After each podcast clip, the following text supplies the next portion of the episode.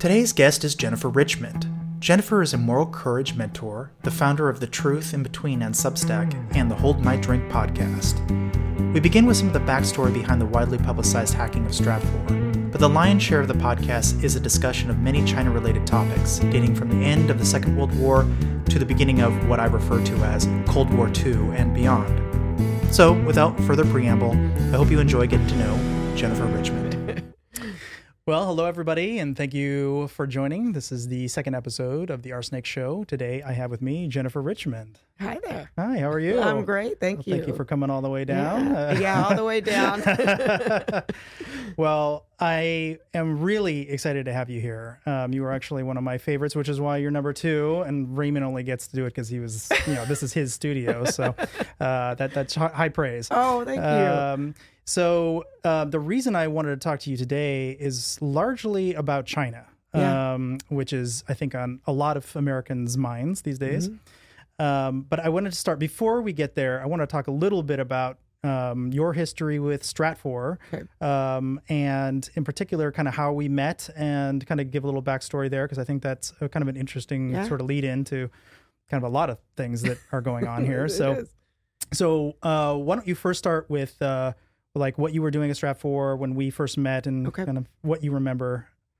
Because Okay. I, because I, I'm I'm a little shaky on how we first met. I think it might have been a Rotary Club I was going to say it actually wasn't at Stratfor. Yeah, I think it, it- was just a happenstance, Yeah, Rotary, yeah. and then we happened to find out that we were, you know, in the same kind of space, if you would. yeah, yeah. So yeah, so I, I was working with uh, with Stratfor, doing all their China work, Mm-hmm. and from there I went on and was their vice president of international projects. So I was dealing with all of still remaining focused on China because that's my specialty. So Mm-hmm. I speak Chinese. You know, my background is in China, but running all of our other networks across the world. hmm And so we had already met, but where our relationship got very tight was at a when we Stratfor was hacked. Yes, yes. And you were my.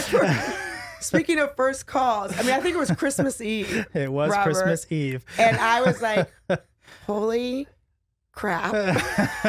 uh, on Christmas Eve, yeah, that was a very interesting Christmas. uh, to which you responded, you know, immediately to something that we weren't prepared for. yeah. Yeah. So my recollection of that was I got a call on Christmas Eve, uh, and I don't think uh, my now ex-wife at the time was particularly pleased with, but uh, you know, business uh, business first in some regards. Um, I, that's probably why we're not married anymore. I can relate to that, by the way. uh, but uh, that was an interesting hack in multiple ways. First of all, uh, it was an offshoot of Anonymous that hacked you. It was Right. uh, right. um, LulzSec, I believe, if memory serves. It was an offshoot of Anonymous. Uh, Julian Assange was also a part of that. Well, as I recall as well, it's been a few years. Mhm. It was an offshoot of Anonymous, and they sold the information Mhm. to Julian Assange. So it, it became part of the whole WikiLeaks Mhm. phenomenon as well. Yes. Yeah. Uh, and one of my favorite parts about that is uh, the primary guy who's in charge of that group, Sabu. Uh, at one point, he messaged me online because I didn't know this. Yeah, he uh, he found out that I was involved in the forensics aftermath, and uh, he shot me a message and said, "Hey, uh, RSnake, uh, you know, uh, are, are you going to cut me in on this? Because you know, I, I got you that job effectively." And I said, "Sure, yeah, man, just give me your address and I'll." Uh... it turns out later he was an FBI informant, uh, which is even better. Uh, I did not know that Yes, backstory. yeah, mhm, yeah. There's a lot more going on than meets the eye. so one of the reasons I think that that was an interesting series of events is Stratfor, and I'll, we'll talk a little bit more Okay. what they are. But Stratfor, um, call them a geopolitical intelligence company, privatized uh, geopolitical intelligence company, and it was led by George Friedman. And he wrote a couple of very interesting books, uh, The Next Hundred Years and The Next Decade. hmm Both of those books I thought were very fascinating, very well written. I really no problem with the content itself, except for the fact that it seemed to be lacking one very important thing, which was cyber. Completely, completely not in the book at all, or either books. Maybe that's why we were hacked. I suspect so. I suspect that is exactly why. Really? Uh, I mean, yeah. I, I was kind of said that tongue in cheek, but you really think so? I think I really think so. Uh, because if he had been more focused on that, I think he would have been more focused on what are we doing about that. right. And I I just don't think that that it ended up happening. I don't think it percolated through Yeah. the the company the way other aspects of security might have. Mm-hmm. Mm-hmm. So um so anyway, that's a interesting backstory about how we got here. Yeah, yeah. Think, uh, And you just, you know, I just learned some new things too. but uh, let's talk about a little bit about what Stratfor is, um, because I think there's a lot of misnomers, especially amongst the security. There's a lot of paranoia about what the company is. There's a lot of misconceptions. But I'd like to hear from your mouth. What what do you think it is, and and what it, what was your day to day sort of job working with them? Okay, so keep in mind, I haven't been at Stratfor for, oh gosh, maybe six plus years, Mm-hmm. maybe even a little bit longer. Uh, Stratfor, so geopolitical intelligence. This moniker got us in a lot of trouble. I bet it did. I have many stories of where that moniker got me in trouble in China specifically, where Mm-hmm. I was uh, stopped at many times. Got to be got to be even friendly with some of the Ministry of State Security. really? Yes, yes, yes. Um, those are stories I'm happy to share. I but would I, would love to hear that. Whatever you feel comfortable sharing. I'm feeling that you might want to go a different direction. but No, I, I I don't mind hearing whatever you got to say. So the I'll go back to the word intelligence. So there was an aspect, of course, of intelligence. You know, one of the things that I did is we had um, sources all over the world. They were sources that were in plain sight, you know, operating as academics. And really, it was a very, they all knew that they were speaking to Stratfor. So this was not some, um, you know, government undercover operation. But one of the things that we did was, I mean, where we thought that sometimes the government missed information was the government is obviously focused on government to government relationships. And so sometimes some of the best conversations were what was happening when I was taking a, a, a taxi ride, right? So when I would be in China and to see um, how economic policy and government policy was actually affecting the real people was a lot of what the intelligence was. Hmm. So again, when we use the word intelligence, people are thinking cloak and dagger. They're thinking, you know, spy pins, and that was not what Stratfor was about. But what it was about, the intelligence of Stratfor was really taking that information, even as little as like what a taxi driver would say in response to economic policy mm-hmm. and putting that through this framework of geopolitics. And so that's what made Stratfor unique because a lot of intelligence does not take into account geopolitics, which we felt at Stratfor really was a very useful explanatory tool for how the world is operating. One of the things that you already said was in the geopolitics framework. I don't know if Stratfor has changed this now. Again, it's been several years, but cyber wasn't one of our biggest focus. No. Uh, now we did have people who did look at cyber, but that wasn't part of the larger overarching model that could actually change geopolitics. The thing with geopolitics is it doesn't really change that much, right? A lot of geopolitics is focused on geography and the constraints within you know geography of various countries, and we can get into that a little bit more as we speak about China. But there are a few things that actually change geopolitical outlooks, and they're usually large events, war, you know, natural catastrophe. But cyber wasn't really part of that framework. And I think that cyber is something that actively changes geopolitics. So whether or not they've incorporated that into their framework now, hard to say. But as we already noted, it wasn't in the framework when I was there, and it particularly wasn't in the framework at the time that you know we were hacked. So I, I would think it would be very remiss to ignore it now. Uh, I mean, uh, you know, get hit by a club once and you're like, yeah, maybe I should avoid clubs. well, and let me tell you a little bit more about what happened after that. And I'm I'm I'm going away. I'm going on a tangent a bit That's about intelligence. So let's bookmark that because I do want to go back to that. But you know, after the hack, then we ended up we were a very small and nimble and flexible group, which is another thing that I think was part of Stratfor's success.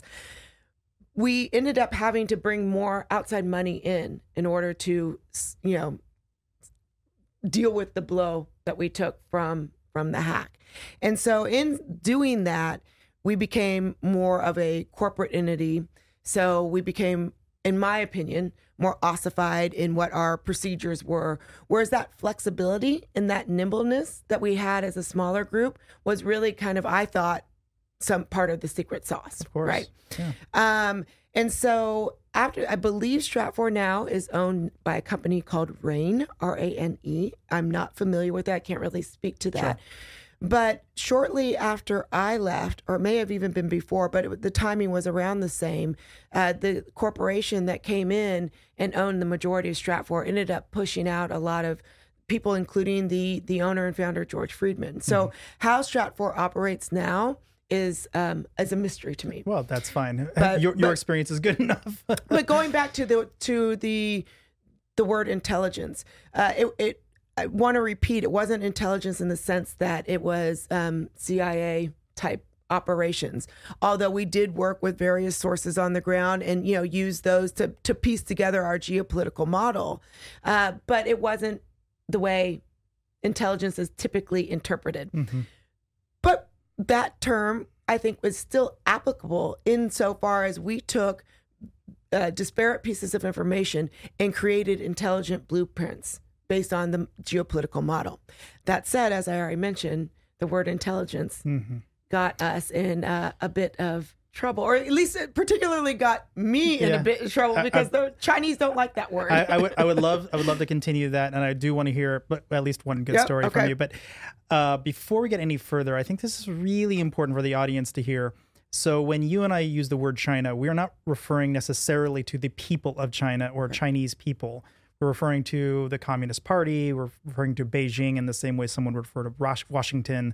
yeah. Um, and that I think there's a lot of people, with PLA in particular, I think there's a lot of people who would say that um, you you're xenophobic if you use the word China and you're not very specific. You're talking anti-Chinese people. Of course, I can tell all my Chinese friends I am not referring to you, um, but uh, colloquialist uh, colloquial uh, reference to China, I think, is what what you and I are both referring to as the Communist Party for the most part, unless you're talking about the geographic region of China. Right. And for me, that is uh, actually, I mean, you're, you're, you're teaching me something new too. I hadn't realized because when I talk about China, it is the country of China, it is the government and its operations and not the people of Right. China. Right. So, yes, there's I a, didn't there's even, a lot of people who will leverage that against you. I, I'm just letting you know. Okay, good to know. Good to know. they will assume that you're very uh, xenophobic. Uh, so Do you think that that, uh, not to get off topic, but is that uh, with the recent, with the pandemic, that that's become more sensitized? I think it is primarily driven by shills who are propping up the communist regime.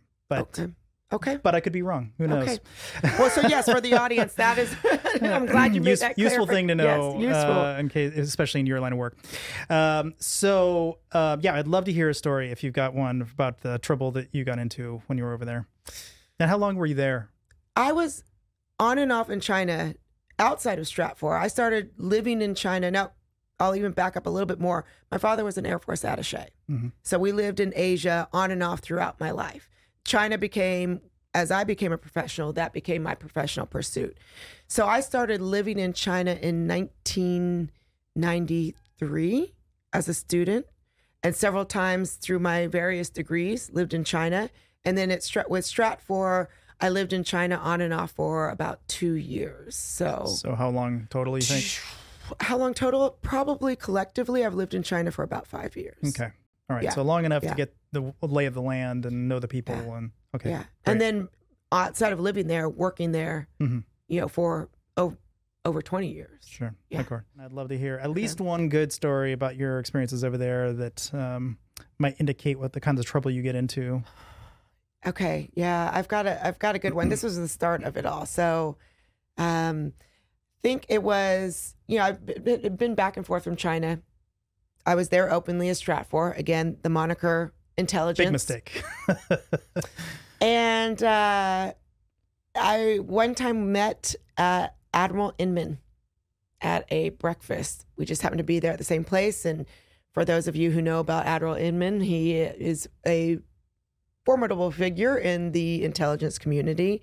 And it was that night that around 10 o'clock at night, I got a call at my at the uh, hotel I was staying at, asking me to come one floor down to a room right underneath us.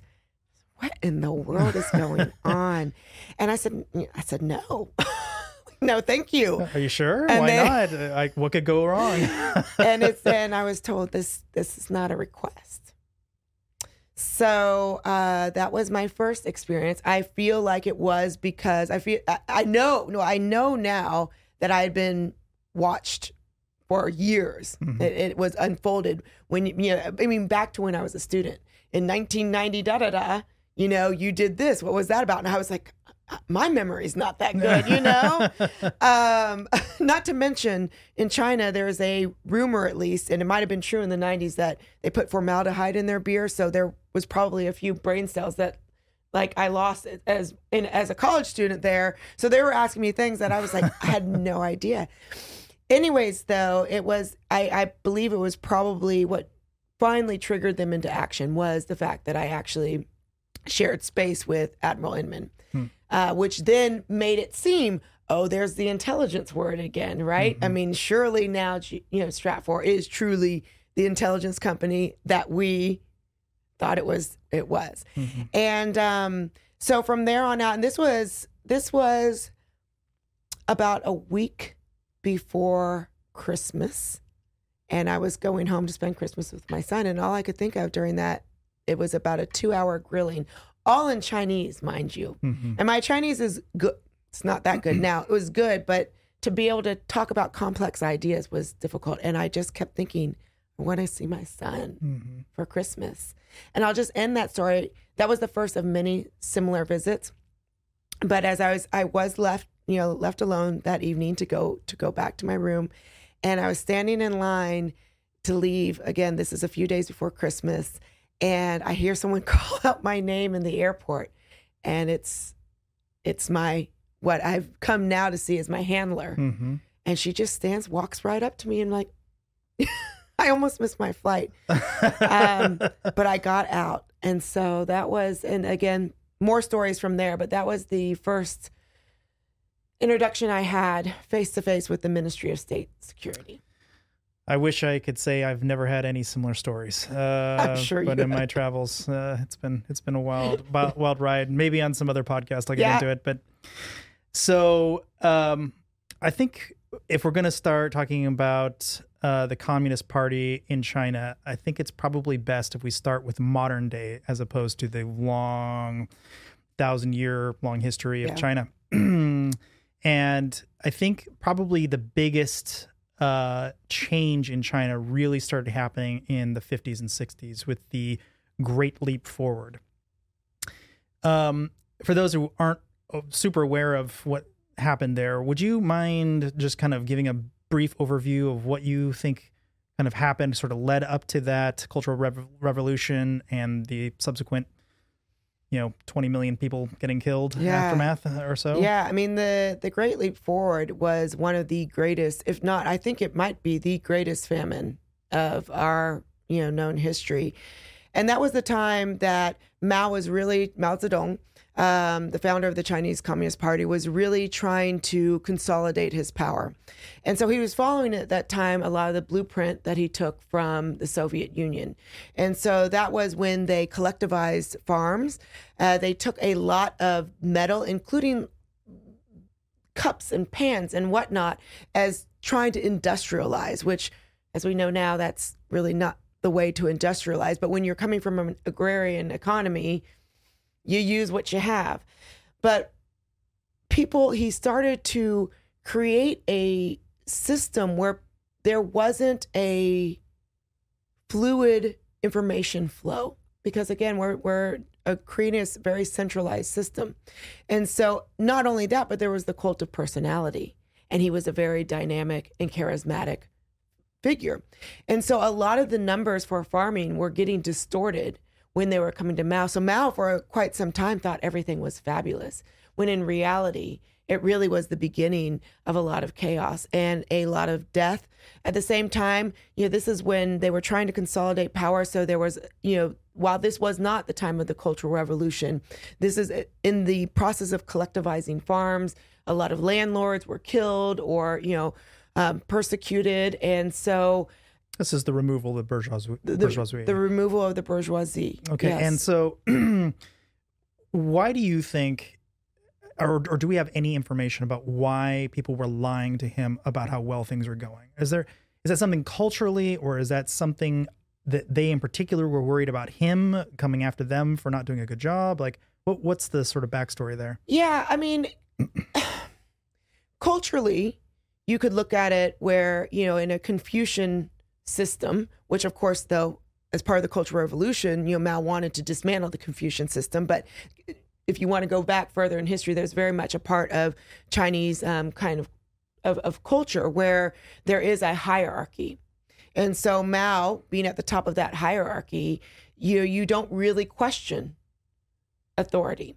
And when you do question authority, and that actually, you know, they very early on in Mao's uh, tenure, they had the the Hundred Flowers movement, and this was a time where Mao invited criticism, open criticism from the academic class, and he did it in a way where it was like, you know, come tell us what we can need to do, but it was really a smokescreen to find out who might be in opposition to, to Mao's um, authority. And shortly thereafter, there was a purging of all the academics. Mm-hmm. And so, Which is a very similar thing that happened in Russia as well. exactly, exactly. And so, there had already been kind of set in place this fear of speaking out and speaking publicly. So, the anticipation of the Great Leap Forward was that it would be a great leap forward. And when it wasn't, it was already kind of baked in, partly maybe because of Confucianism and you know this hierarchical structure, but also partly because they knew what could happen.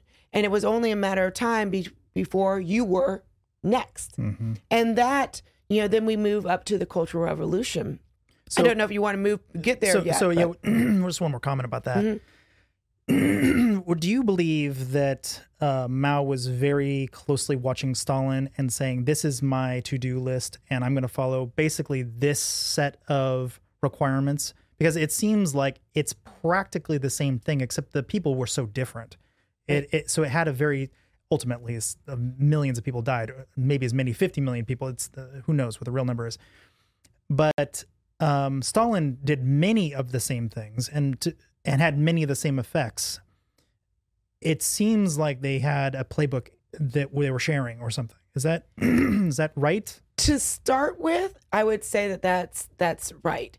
Uh, Mao, one of the biggest problems though was very you know soon after Mao came into power, that you started to see fissures, and it wasn't necessarily that they were playing from a different playbook, but there was a lot of uh, the Soviet Union came in thinking it was going to be China's big brother. And like you noted, even though some of the playbook was the same, it was very different cultures. And so there became uh, very evident fissures pretty early on between Mao and the Soviet Union when they realized when the Soviet Union realized that China was not going to just follow along in the same footsteps of And eventually came up with the hundred year um, doctrine where they were going to become the greatest nation in the world.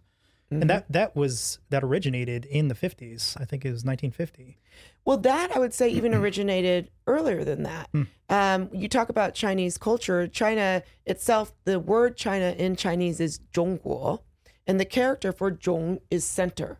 So that's where the Middle Kingdom comes from. So the Chinese have always really seen themselves as the center of civilization. So mm-hmm. uh, I, I, I would argue that that didn't that didn't change. Well, arguably, it should be Hollywood. Well, Yeah, you yeah. so let's talk about the uh, the next phase. So um, things are not going well for Mao. Um, now he goes in, goes into this cultural revolution. Talk a little bit about that. Right. So the Cultural Revolution was a where Mao was again trying to centralize power, but it, the effect was a complete decentralization. And I'm gonna I'll go back to the Cultural Revolution, but I'll jump forward to it got so bad that they actually had to bring the PLA in because it had become so decentralized. And so it really Mao mobilized what he called the Red Guards. And it was it was mainly youth that became very uh, that's where the cult of personality came around Mao. And so they wanted to break, they call it the four olds. That included Confucianism, but anything that even was tinged with any historical relevance was literally and figuratively smashed. So any like um, remnants of the bourgeois that were not wiped out in the 100 you know flowers movement that was more towards academics or the landlords during the great leap forward this was anything that was still uh, considered bourgeoisie or you know the running dogs of capitalism was mm-hmm. another another term that they used and so it really became something where it became so bad that even children to show their purity towards the Cultural Revolution would turn against friends and would turn against teachers and would turn against even family members. Mm-hmm. So you saw that that fervor and that you know the zeal was so strong that it really tore the fabric of society apart. It's funny. There's a lot of similarities to uh, current modern day uh, things that are going on, even in the United States, which I think a, a lot of people are going to draw parallels. Mm-hmm and we will later i will talk to you because you know things with me have shifted and we'll get to that yeah, later but yeah, i really started to take what i saw and learned in china and apply it and that's really where i'm at now to what's happening in the we'll, United we'll States. get there yeah i know we'll, we'll get, get, there. there we'll get there for sure yeah um, so skipping forward quite a bit it's kind of interesting that um, there was this great movement coming from the children or the young young men mm-hmm. and women who were uh, college educated to jump on board this new bandwagon to do this new thing. But then, not much later, we had Tiananmen Square.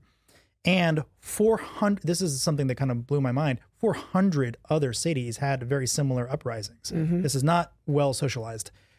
So, how did, how did that happen? How did we go from students really thinking that, you know, moving against the status quo and upending what we know to be true is being great, and then suddenly not not anymore. Well, it's when Deng Xiaoping came into power, he made a lot of changes. He never outright uh, demonized Mao Zedong. That would be bad mm-hmm. as the father of the Chinese Communist Party. But he made a lot of changes that gave the impression that things were moving towards a more open society, including opening up. I mean, he was the one who opened up trade to the rest of the world. And so that gave, and this is also a lot of the kids who lost, I mean, there was a lost generation under Mao because colleges were literally under the Cultural Revolution shut down. Mm-hmm. And so there was this new kind of energy under Deng where colleges opened back up again. And there was this excitement for something new and, you know, that outreach to the outside world. But they went quicker than Deng Xiaoping was ready. Mm. So there was a a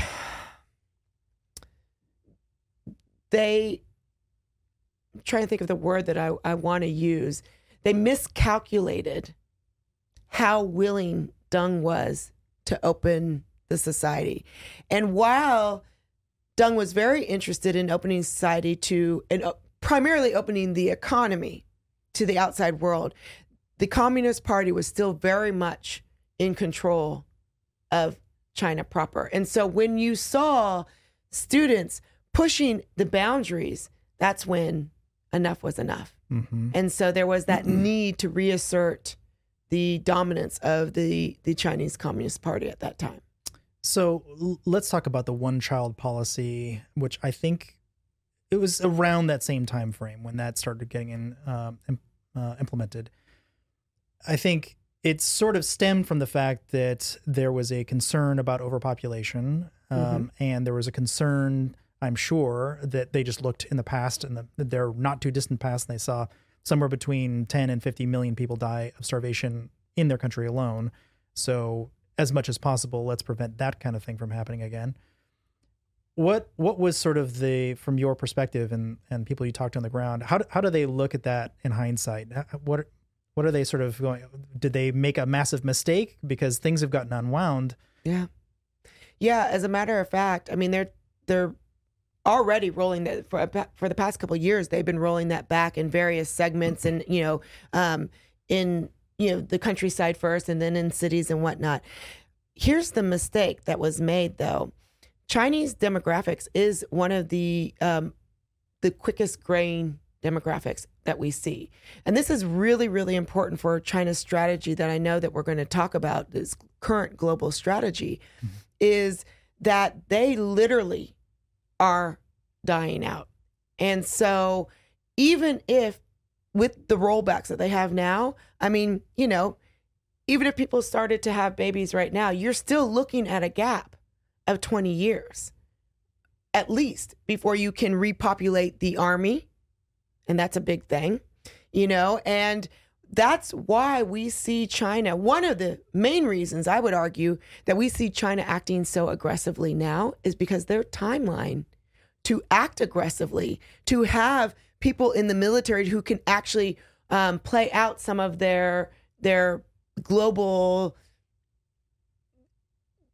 goals or objectives is limited mm-hmm. because there is this huge gap. And now the other problem too in China is particularly in the big cities, it's expensive to live. And so most people now can't even afford more than one child.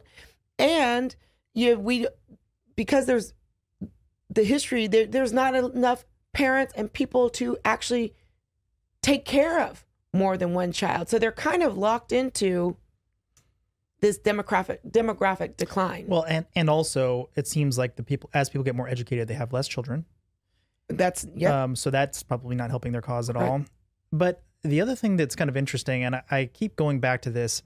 I, I have sort of come from a generation where there was sort of a slowdown in the amount of births in the United States, kind of sort of be- between boomers and the next mm-hmm. generation, their children.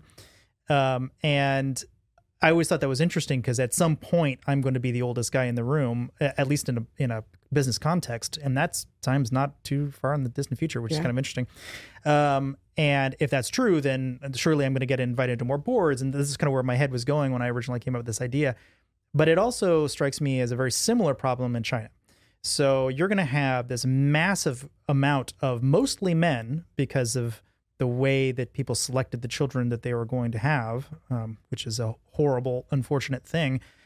But there's a massive amount of men who are single that are very easily weaponized uh, because what else do they have going on? It's not like they have a wife to go home to. Mm-hmm. Um, so I'm curious if if you think that might play into the strategy uh, that you're talking about. It's not just that there's this massive um, current amount of people that could be weaponized, but it's mostly males that could be weaponized. So in the strategy of of global objectives, sure, is that or or whatever? I'm not I'm not I'm not trying to lead you down a path. I'm just curious if right. if you think there's something to that. Because what are what are you going to do with you know half a billion men? Mm-hmm. I think that when Xi Jinping came into power, there was a lot of expectation that he was going to continue to open up society and even perhaps even democratize society. And we saw very early on that that was not the case. Um, indeed, there were many purges as he was solidifying his own control. We've seen a drop down of that now, but and a lot, a lot of propaganda that was used mainly a lot of people see the propaganda from the outside in and think that that was propaganda directed maybe at the United States. And really, a lot of it was directed internally as a mechanism of control. And we saw more control. You've seen um, aggression towards Hong Kong, you've seen aggression towards Taipei, you've seen aggression all, you know, in Chinese periphery. And I think a lot of that is to lock down some sort of impending catastrophe and to be able to mobilize internally their people. And so as far as weaponizing, you know, this these group of men, unmarried men. I don't. I see if them not weaponizing within their own communities, external to the Communist Party, but the Communist Party more weaponizing them to keep outsiders out and to to solidify Chinese boundaries and Chinese objectives. So it sounds like we could, you know, if I was in control of China, I could build cities with these men. I could uh, create new technologies. I could, you know, investigate brand new areas of industry that might not have been possible before or right. whatever. Um, so not necessarily a weapon of war, but more of a weapon of economics. Yeah, but there you get into some trouble too. I mean, we've seen ghost cities come mm-hmm. up in in China as just a way to keep people productive because there is the one of the biggest fears of the Chinese Communist Party is its people turning against itself because the Chinese Communist Party is predicated on the fact that we take care of our people. And so the biggest fear of China really isn't the US, it really isn't Russia, it's its own people. And so that's why you still have large state owned enterprises. That's why you still have a huge um, real estate boom. It is to keep it's it's not an iron rice bowl like we saw back in you know when it was much more centralized um, under Mao Zedong and even uh, less so, but more so than now under Deng Xiaoping.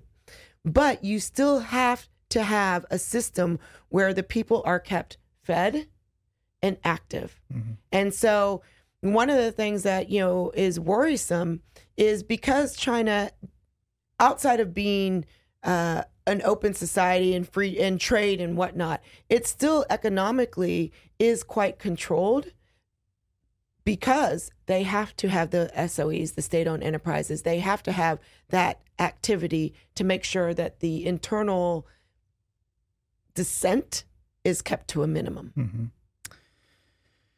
I keep thinking that they should just let Hollywood have one of their cities and just say, "Go for it, do whatever you want," you know, because the, what else are you going to do with those cities? There's just some of those cities. Honestly, the Chinese, um, their own uh, movie industry has used those cities because they are literally. I mean, there was one city and I forgot where it was, but it was built up like this gorgeous French paradise, and no one moved in. Mm-hmm. I mean, it was literally, um, uh, you know. A, a a facade. Mm-hmm. That's just a blight on the country. It really is. it, it will come back to to um I mean, we, I've been saying that for a while, and China is very adept at continue. I mean, they play the long game, of right? Course, yes. So, um, of pushing things out into the future, but it's hard to see at a time where there isn't a reckoning with the I was going to say irresponsible economic policies, but it really depends on the lens that you're taking because it's irresponsible from a, a you know an economic standpoint, but it's actually quite responsible for from a government standpoint in terms of again government control of a population. Mm-hmm. So let's talk about uh, Xi Jinping a little bit. So he had a pretty interesting childhood. Um, it wasn't. This isn't just some career politician who just you know, his daddy was, you know, whatever, and he got elected, which mm-hmm. is kind of the nepotism that we see in the United States, yeah. or typically anyway. This was somebody who grew up in effectively poverty because his father was sort of kicked out of the Communist Party and as part of the purges, the original purges mm-hmm. the, of the Cultural Revo- Revolution, if I'm not mistaken. And he sort of grew up kind of in and out, trying to get into the Communist Party, trying to find his way in, and doing everything he possibly can and got ejected multiple times, sent, uh, ejected out of a city at one point. And I mean, he was, he was definitely on the very, very outs of society for quite a while. Um, do you think that matters? Because I, I have to think if I'm a farmer sitting there thinking about myself being ejected from cities and my family having been purged or whatever, mm-hmm. I'm going to be much more appreciative of somebody who's lived a little bit of my life, even if his dad was a bit of aristocracy before the whole thing happened. Yeah, I, I think that one of the reasons that we thought Xi Jinping was going to come in and be different was because he did have a different background.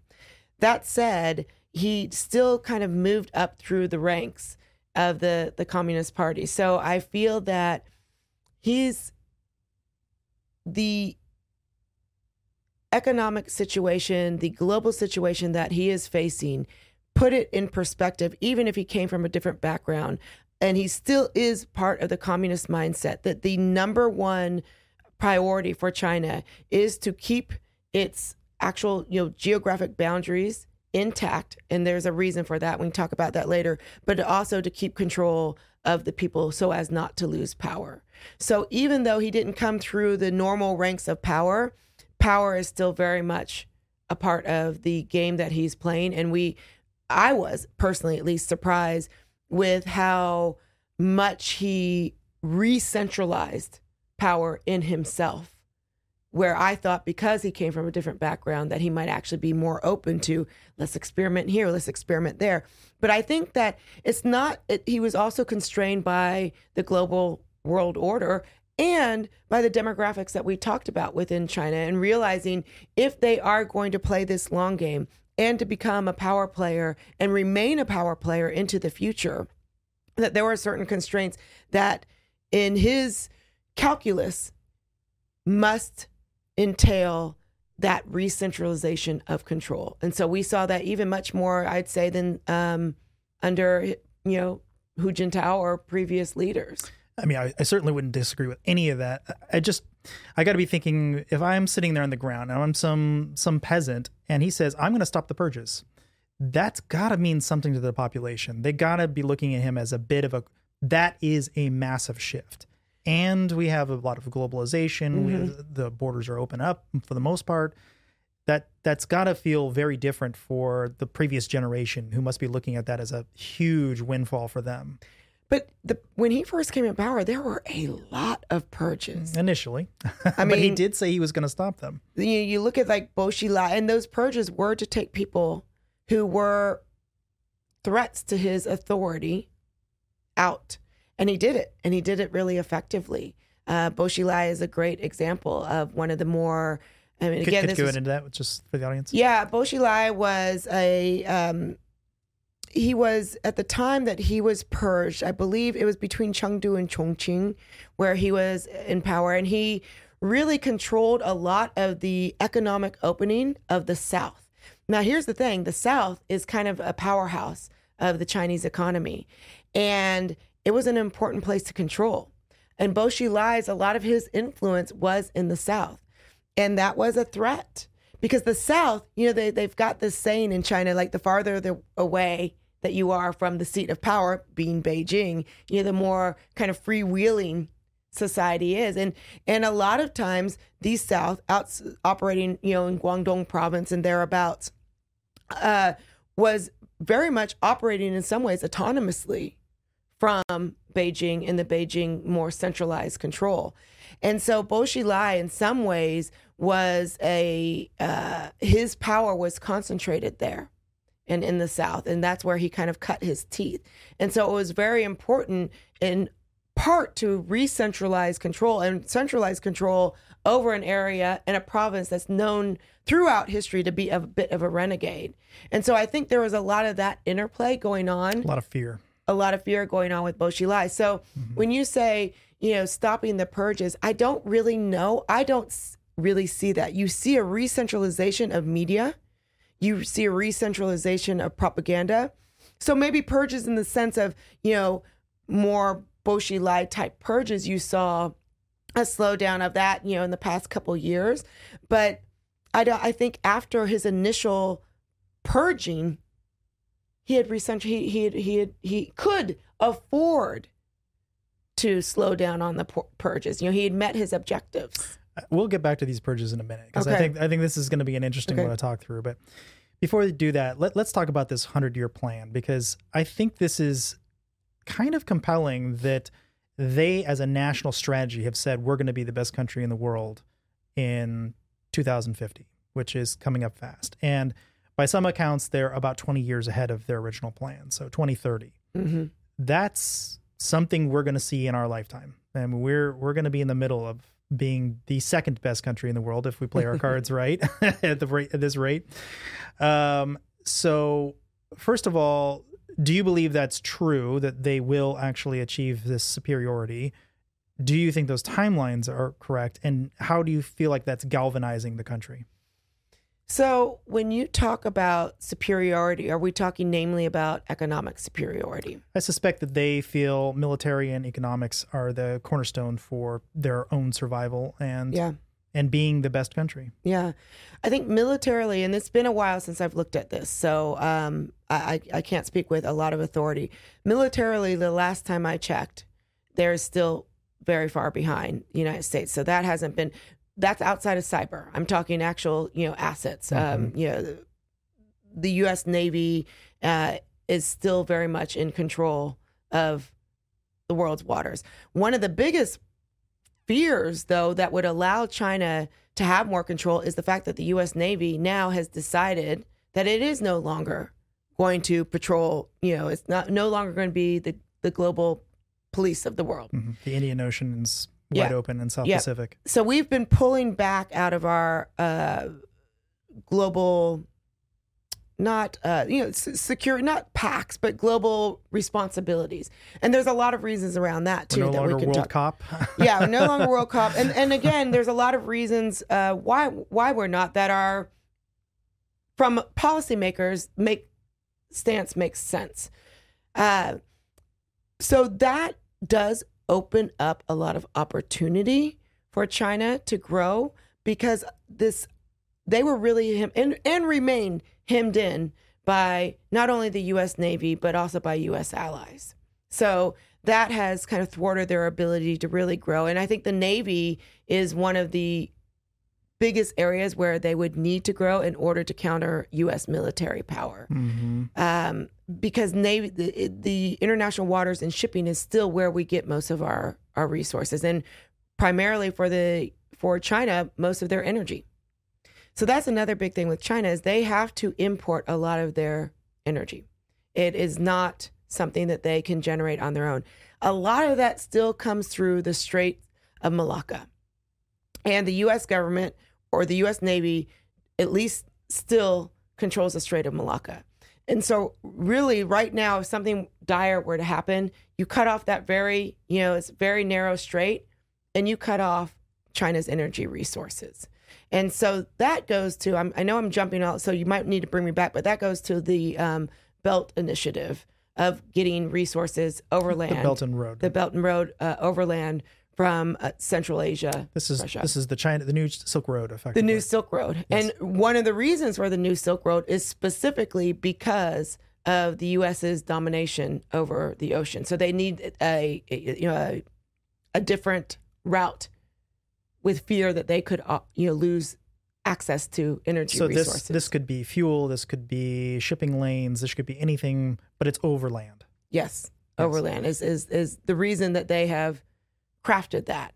Um, And this is 70 different countries this is involved with, right? Uh, yeah, I don't. I've I've I've lost count. Mhm. Okay. Yeah, but it's it's a one of the again to repeat one of the reasons for this initiative is because of U.S. domination over the sea and their reliance on imported energy to fuel their economy. So I want to talk a little bit about mentality because I think we're starting to see a lot more um, a sort of a gentler view of communism coming out of the United States, which I, I think is is actually very strange. I think it's a, a interesting failure of understanding our history, but also maybe I'm just missing something. Uh, and I'm willing to hear anyone out who might be able to educate me on this obviously there's something really comforting about the fact that we could all be treated equal and everybody gets the equal amount whatever they need. But there's there's a fairly big problem with that which is that a lot of people don't like working. A lot of people like power. A lot of people are going to consume more resources than they really need. And there's this network effect that is very difficult to really know what everyone's doing at all times and what they need at all times. Mm-hmm. it's very troubling to tr- even think of a system that would be able to track that effectively that wouldn't be unbelievably draconian and and uh, big brotherish so why do you think for, let's start with the china side and then we'll move to the united states. Where do you how do you feel like china feels about capitalism? How, how do you feel like they look at us when they're like oh there's people who can consume as much as they want and they can they can get as high up as the president if they felt like it um, or be living in the streets? Hmm Well, when China opened its doors, I mean, in some respects, China is as as capitalistic or more so even than the United States. I mean, there has been it's it's really become um, kind of a a dog eat dog capitalistic mentality that I feel was kind of pent up from the communist you know era where everyone had that iron rice bowl everyone was brought down to the same level um, so it's this odd mix of this capitalist mentality but again with a centralized approach. So china the communist party kind of gets to dole out those capitalist incentives as they see fit. And they they can they pick the winners and the losers. Now you always have wonderful um, stories of you know people coming in from the countryside and starting the alibabas and the other you know kind of i think i think so, i don't know if it was alibaba but one of the big organizations was started by i want to say like a pig farmer Hmm. but one Somebody's favorite pig farmer. yeah, yeah. so, but those stories I think are not common. A lot of it is, uh, you know, the Chinese like those stories. Those are, are, are great stories. But a lot of it is driven through, again, still, you know, state owned enterprises have a lot of control. And there's a reason for that. Uh, because I do believe underneath Chinese, the Chinese economic model is a lot of fragility that it, it it's kind of built on a on a house of cards, and so there is that need for continued or the the perceived need for continued economic control at the central level. So there's a lot of capitalist leaning in there mixed with this odd sense of centralism and the this kind of picking and choosing of who who gets to be the winners and who gets to be the losers. So what about the United States? When when college students are out there protesting, having um, less less rights, literally, Mhm. um, and having more state control over goods and services and means of production, are they just absolutely totally ignorant of the facts of how that ends up playing out, or is there something there there? And can they point to China, who will become the most prosperous country in the next handful of years if all goes well for them, and say maybe we should be doing that? I would argue that China will become the most prosperous country. That aside, what really makes me sad And, about and is that is that good or bad in your opinion? that they will or won't. That, they will. Do you know, I'm somewhat neutral on it. Mhm. Um, I I think that economic indicators are not the best measure always for for a country's strength because I don't think that Chinese economic indicators, like I said, it is kind of built on a house of cards.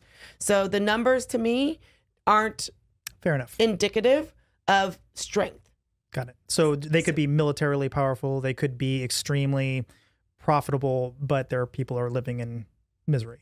there's people living in misery, but also again, I feel that As an example of an indicator that might be missing from that stat. hmm yeah, and money is very, very concentrated, and the way it's being used is very concentrated. So I feel that the more that China uh, becomes more globalized, the more they open up themselves actually to the weaknesses in their own system. So a lot of the money, again, is being generated by these state-owned enterprises just to keep the economy going.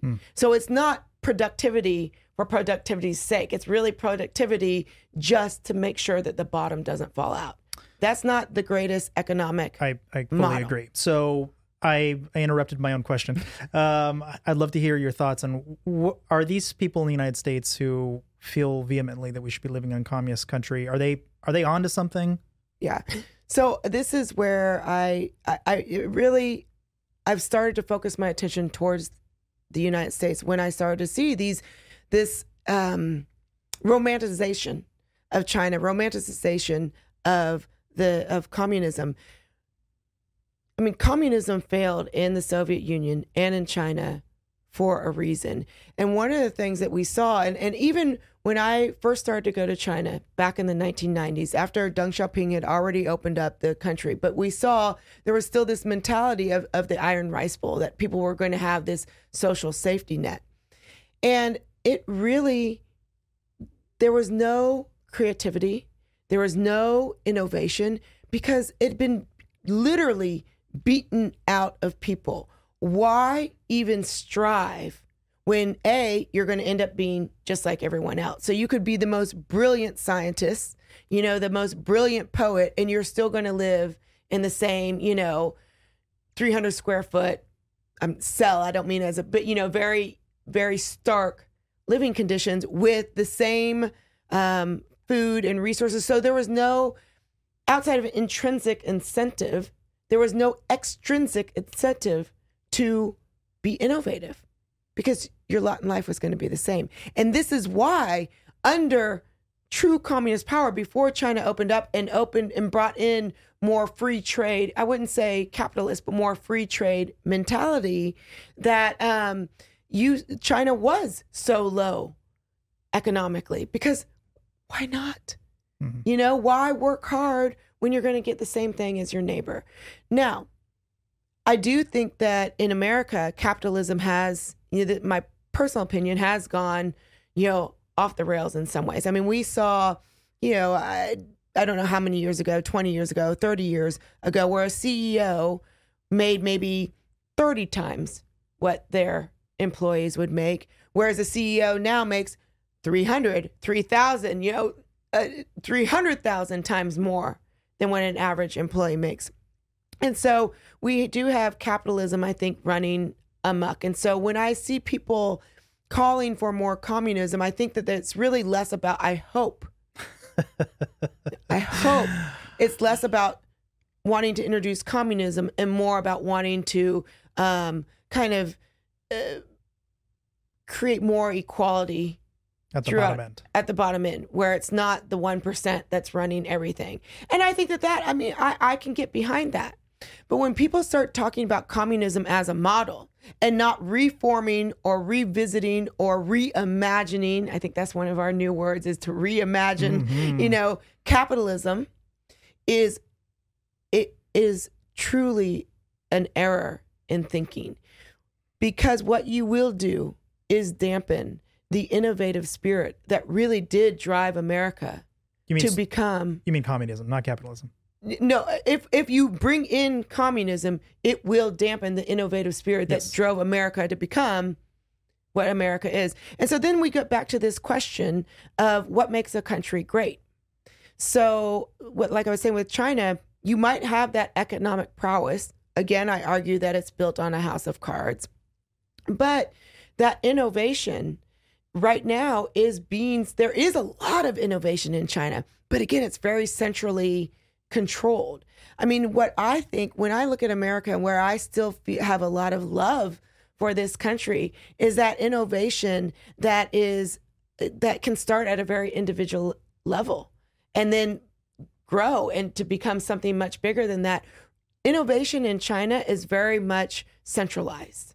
And so when we talk about bringing communist eh, communism specifically into the US, I mean, I look back at the terror of the Cultural Revolution, the terror of pointing people out. I mean, we already see not just of communism itself and uh, uh, the devastating effects of communism on a on innovation in a society in, in, in an economy, but the devastation that it has on a society where we become more the idea of individuality, not individualism, individuality really is dampened to take second seat to group dynamics, to group mentality, and to group think.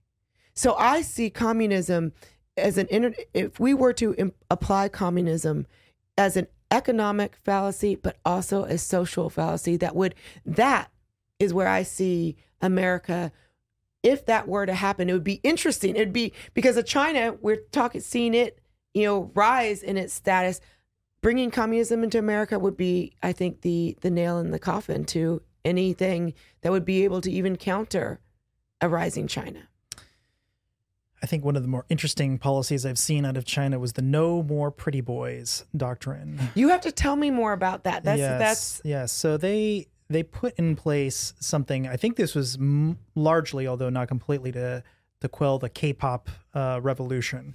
So um, Okay. out of Korea, there was these performers wearing a lot of makeup and sort of Mhm. effeminate, and they were dancing. They're shaking their hips. I don't know what they were doing, but uh, something that was directly offensive, um, primarily, I think, to the Communist Party because they're they're ultimately trying to quell anything that looks effeminate. They do not want their population to become weak, and they saw that Mhm. as a very weak uh, way to to present yourself. Mhm. The problem is, I mean, you could just say, "All right, I'm not a big fan of those hairstyles," and be done with it. Uh, but they they really went further, and they're like, any makeup, any you know, anyone who's dressed in this way, and you don't necessarily even know exactly what that is. I mean, there's not there's not very clearly spelled out. But they went around telling people like you're one of those people, and so you need to stop doing that. Um, but this also there's a lot of people who are not necessarily K-pop stars who dress effeminate. Um, Mhm. There's a lot of gay and lesbian people who dress in the other people's apparel or wearing certain uh, fashions or dance in ways that they the other sex might dance or whatever on on TV or not. This effectively provides a sort of lever for them to go after the LGBTQ community without having to really state it out loud that that's what they're doing. Mhm. Um, and this is the kind of weird thing within the population. You get this weird effect where everybody gets to point it like, "Are you a pretty boy? Are you one of those people who's banned?" And you get to look around and and start saying, "I'm I, this person shouldn't be part of society. They should be removed." What, Mhm. what do you what do you think about that? That I mean, it- I, I admittedly that is I, I have not kept up with this pretty boy It- it- phenomenon. it is crazy. yeah, yeah. I mean, it it is really interesting. It's not surprising to me, however. Why isn't it surprising? Why why does that sound like a rational thing for a country to say I'm not going to allow men to wear makeup? What about newscasters who have to put a little blush on to make sure that they don't get washed out by the camera? Yeah, I I'm not wearing any blush right now, by the way, just for I anyone. probably should have been wearing a little this. more, but um, I think that this again is the propagandizing that we've seen really highly centralized in China. There is this sense that these anything This is called malformed That- aesthetics, if that's at all helpful. Okay. but I, I would just and again so i'm, I'm just I, I, right now i'm kind of um uh, just thinking from what i know from china since i'm not familiar with this Sure. but anything that has its own identity outside of the communist party is seen as a threat for, for example catholicism is seen as a threat now threat obviously very different than than the pretty boys but catholicism catholicism to the extent that the pope that people would pledge allegiance to the pope over and above the communist party is a threat. I can see that same dynamic or perhaps that same mindset where you've got these groups that are banding together. This happened also with the falun gong right? Any We'll get group to that in a second, too. Okay, well, any group that bands together and that might have an identity that is not centered in the Communist Party, they see as a splinter group. And then you take the LGBTQ uh, community that is very strong and that could align itself with the LGBT community in the United States and other organization or other, excuse me, countries where there is a lot of protective measures for that community. And that creates a, a backlash that would be an immediate threat or a direct threat in the mind of the Communist Party to their authority. I mean, it seems a little odd that the people who are protesting in the United States in in favor of communism are talking about a, and in favor of China in particular are talking about a country who, if they were there, they would not be allowed to be who they were at all, uh, especially now. So it Yeah. it seems a little counterproductive if that's your end goal is to you know be an individual and. Am, am I Yeah. way off base Yeah. there? Yeah, no, I mean, I would, I would, uh, yeah, I mean, yes, I would absolutely agree, and that's uh, that's some of the cognitive dissonance that I see with people wanting to. I mean, I see this. I feel like in the United States, this idea of equality and equity, which are not the same thing, by the way, but that's a conversation for a different podcast. but that idea of, of equity is being conflated with communism, and so there, the nuance of the United States having all of this diversity and all these different groups that are have all these different movements, it would not fly at all in China. Hmm. So there's this again, there's cognitive dissonance, there's this conflation that communism would mean that we're all equal or equitable, and yet it would mean that we're all the same. So for example, to give the example of the pretty boys, no more pretty boys because you can't be the same. You know, we wear we're going back to to literally for I'm afraid that people aren't aware of history, but if you go back and look at China during the communist um, revolution, everyone not only were wearing the same gray, green suits and carrying the same red books, they even had the same haircuts. There's like four haircuts they're allowed to have, or something. I, mean, I, and, and, and, that's not that's not an exaggeration. That is right. a truth. Mm-hmm. And so, yes, I think that there is a, and even the same shoes. I think right, made out of tires or something. Mm-hmm. Right? Am I wrong about mm-hmm. that? Yeah. No, no. And so there is, again, I think there is a conflation and a confusion between what equity means and what it looks like when it is, particularly when it is state sponsored. Well, at least you don't have to worry about what to wear in the morning. Just go in your closet, put on your tire shoes, and you're off to the races. So let's talk about the Uyghurs, um, which I know is uh, it's oddly this has gotten a little bit of press. I'm kind of surprised. I figured this would be one of those low rumbles that everybody in the press would be happy to ignore um, because they want to make sure the Beijing Olympics go off without a hitch. Um, but the Uyghurs have gotten a little bit of publicity, just a tiny bit, just a wee bit. Um, I've seen it in maybe four or five different publications now, which is a lot more than I expected to ever see it. Mm-hmm why don't you tell us a little bit about uh, the Muslim community there and how they're seen? Because this really fits perfectly into this. Uh, we'll get into Falun Gong in a minute, but mm-hmm. uh, into the pretty boys and anybody who's sort of outside the the normal the norm. Yeah. There's a couple of things about the Uyghurs that um, you know. First, like we discussed, I mean they're they're they're not Han, the Han majority. Uh, they you know worship. They have a religious system that is above the state, you know, also not acceptable. Um, but there's something that's really much more interesting that makes the Uyghurs a object of tyranny, if you will, from the state. Xinjiang province, where most of the Uyghurs live, is a buffer. It's a buffer from the Stans out there. And it is, when we go back to the Belt and Road Initiative, it is critical for the Belt and Road Initiative.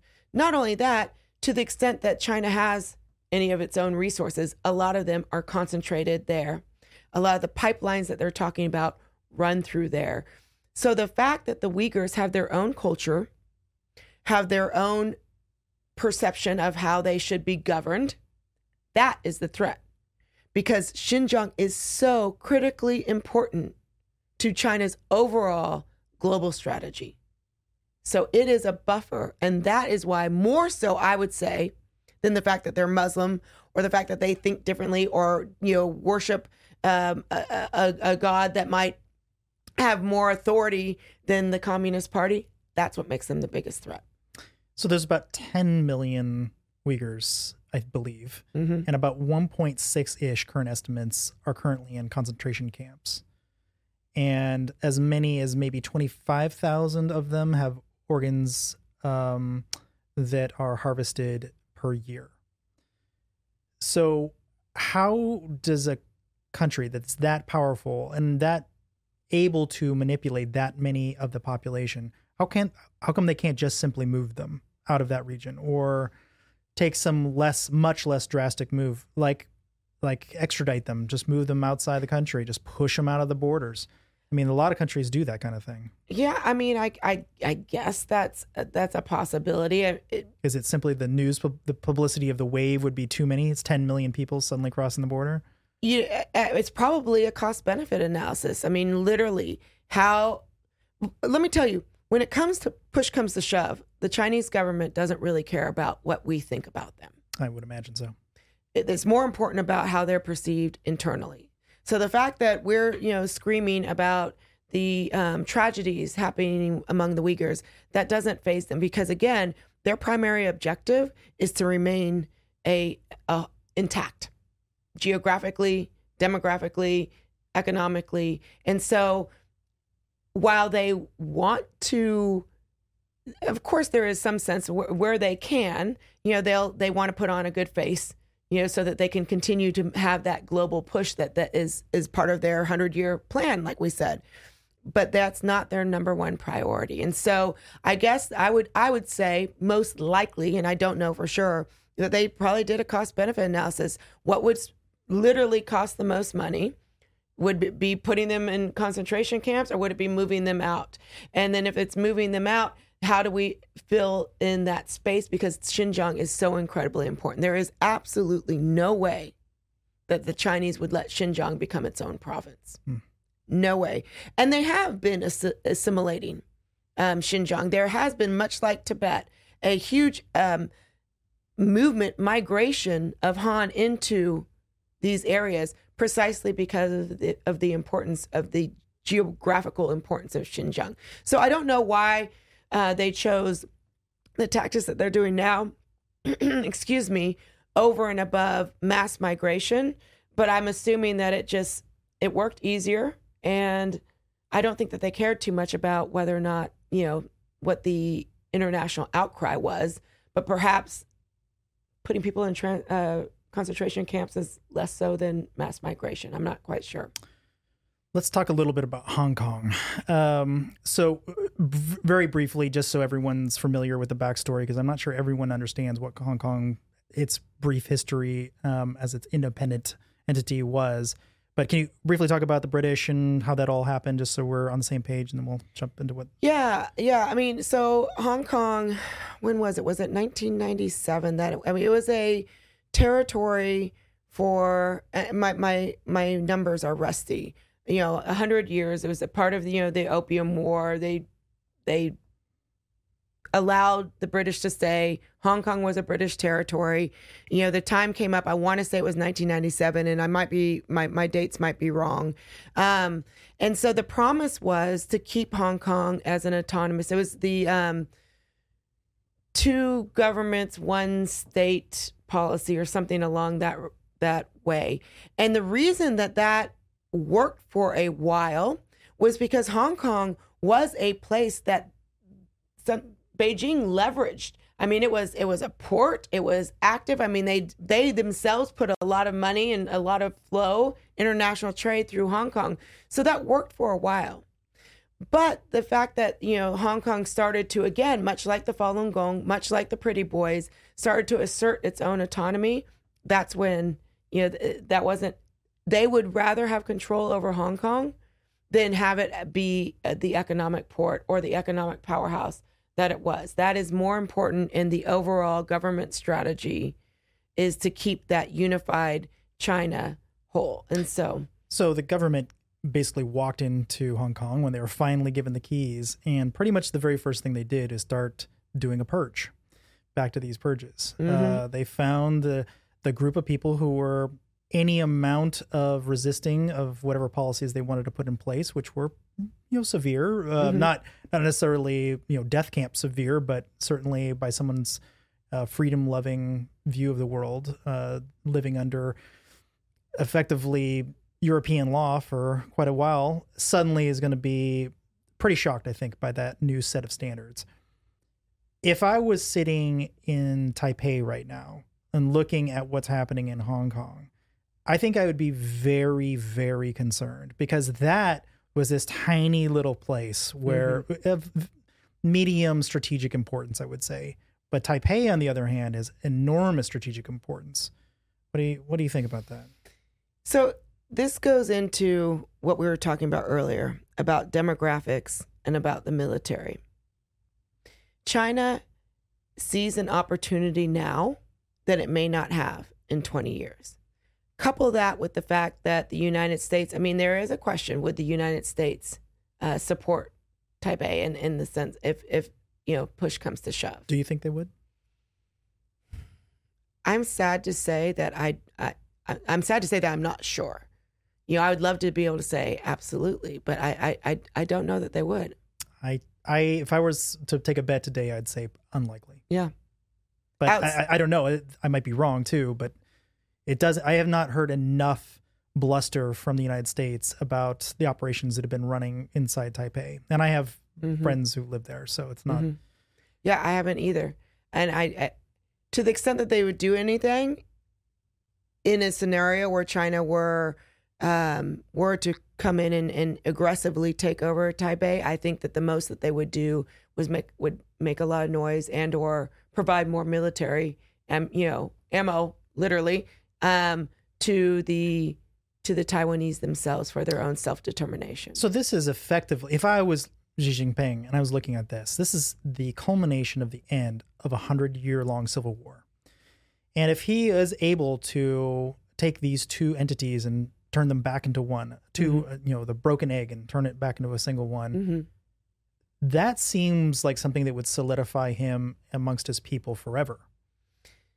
That, and you'll see, we've seen more aggression in the South China Sea um, for several reasons. Again, the U.S. Navy is not as present as it used to be, but also because they know if that string of pearls, that is which uh, most of the areas that surround Japan, the Philippines, even now Vietnam, um, those are all Vietnam more new, newly, but all part of the American, you know, um, sphere of influence. And so they have started to come into the South China Sea more aggressively because in the future, when they don't have the military because of the demographic crisis, they won't be able to be as aggressive. So it's now or never. And so they have started a much more aggressive. It's slow moving by taking little islands that you know are disputed from the Philippines, little Or islands building their own islands. actually i mean these some of these island chains aren't even really islands. I mean they're part of the year they're under underwater. Hmm building those up specifically so they are moving down so they with the objective of not being hemmed in. Because if they wait too much longer they will not have the military clout to be able to do so. Add to that that they see an opportunity with america right now. And this goes to another you know uh, there, there's there's so many moving parts here. But this is another reason why it is so useful for both China and Russia to mess in our internal politics because when we're looking inside and we're pointing fingers at each other, we're not paying attention to the last island that was just, you know, built. This We're is not- this is definitely one of my biggest beefs. When I I was in the airport a couple weeks ago um, during the Christmas break, and I was looking on TV, and I- wasn't really paying attention to it. It's just more like what is what's the news. So I'm looking at it, and it was something about um, some actor who died three weeks earlier, and his spouse is now talking about him. Uh, oh, it was uh, it was a comedian. I'm spacing on his name wrong. Uh, and then and then it was two kids that were found that were missing or something. I'm like, what is going on? Like, why are we like Ukraine? What about uh, what's going on in China? And like, like there's some very serious world affairs happening right now in in that moment, and I was acutely aware of. And as long as I watched the TV, I seriously didn't see a single thing of note. And if that's the case, if we're if we're if we've so missed the boat on what's going on geopolitically, then I think you're absolutely right. I think it's this is a wonderful opportunity for uh, a number of our competitive uh, nations who don't necessarily have to be competitive. They could they could be partners Mhm. um, to take advantage of that situation if they so choose. I- I, I think that's absolutely the case. I think that China looks now in on our country and sees all the divisions with, I mean, with a beer in their hand, you Mhm. know, and just, I mean, this is the, they are, and and because of that, and the other thing, men- you know, factors I mentioned, I think that we will continue to see more aggressive pushing of boundaries, which would, it Taipei is very likely to be within that strategy. In case you were wondering, it was Bob Saget. That was the name I Bob couldn't come Saget. Oh yeah, I just heard about it. So, I have an interesting story about Taipei. Um, I was invited there many years ago. I had just come up with a new exploit and uh, was invited over, which is a, a, somewhat typical thing to happen in our industry in computer security. And uh, it was a brand new issue, so it was uh, it was pretty pretty noteworthy. Uh, it later became a much bigger deal. I show up and I'm basically asked by the head of this group to to speak. So he's sort of showing me around and you know they're putting me at the head of the head of the tables. So you know the, all all the things you'd expect. And uh, was, I found it was a wonderful experience. no problems up to that point. I'm about to get on stage and it's an opera house. And he points back behind in the back of the opera house, and there's all these uh, these uh, barriers sort of set up, sort of designed to push people forward so it would look more full than it actually was, which mm-hmm. I'm not offended by. If there's 100 people in the audience, I'm probably happy. Uh, but there was, you know, whatever, maybe 500 people there or something. So it was a relatively good crowd. And he walks up um, and says uh, a couple things to me. He's like, first of all, um, do you are you okay if anybody records you? I'm like, I, I prefer not because there's there's uh, some stuff in the slides that I just don't really want out there yet. It's mm-hmm. this is brand new research there's this one particular slide I just don't really want out there. Uh, I don't mind if you guys all see it. I just don't want it publicized out to the world. And he's like, no problem. So a few minutes later, I, am about to go on stage now. I'm like ready. I'm getting everything plugged in, everything. And he says, uh, so remember that whole recording you thing at the back of the stage, uh, back uh, in that uh, area back there, there's some guys with cameras. Do you see them? And I look back, and sure enough, there's some people back there with cameras. He's like, that's the Communist Party. That's the Chinese. That's the PLA um, something to that effect. And I'm like, why don't you just kick them out? I mean, it's your country. He's like, mm I can't do that. I'm sorry. And so I went on stage and I gave my presentation. There was one slide I really didn't want recorded, so I did my best to kind of click click as fast as I could on the slides. Uh, fast forwarding in the story, uh, I went home and, and there was one particular URL that they would have to hit that it was on a server, and I checked it and it was hit from all over the world. That was definitely widely viewed. That mm-hmm. particular, that one particular slide. So later on, I was hanging out with this person, and he is sort of the the son of their head of their CIA. Um, so he's very highly placed, and um, he runs a anti malware company. And effectively, they were trying to solicit me to come work for them. Um, and he didn't he didn't mince around. He, he told me exactly what was. He wants me to build weaponized malware for him in, in the country. And so during this conversation, he was talking about China as an enemy to Taipei and how we have a mutual enemy, and he's trying to get on my good graces, which mm-hmm. uh, you know, this is this is good recruitment, you know, good tradecraft. And so I effectively just uh, kept asking questions like, okay, so tell me what's going on. He said one of the things that you don't understand is this isn't just a matter of you know computer security. There's this other stuff going on. For instance, um, like SARS V1 at this time. Mm-hmm. Um, that was introduced. We we have strong evidence that that was introduced into Taipei to test us to see how our pandemic response worked. I'm like, that's terrifying. Uh, I didn't, and it didn't occur to me that he would be so highly placed that he would get this sort of incredibly confidential information. Of course, he's the son of the head of the CIA, so or their CIA. So then the second part of the conversation, and this is this is gets into my world he said, um, We have it on good authority that the Chinese have approximately three pieces of sensitive information, like PII, on every single man, woman, and child inside of Taipei. And the reason we know that is because we broke into the system. It's called Million Grains of Sand. We broke into it and we stole it. Now we've got a copy of it.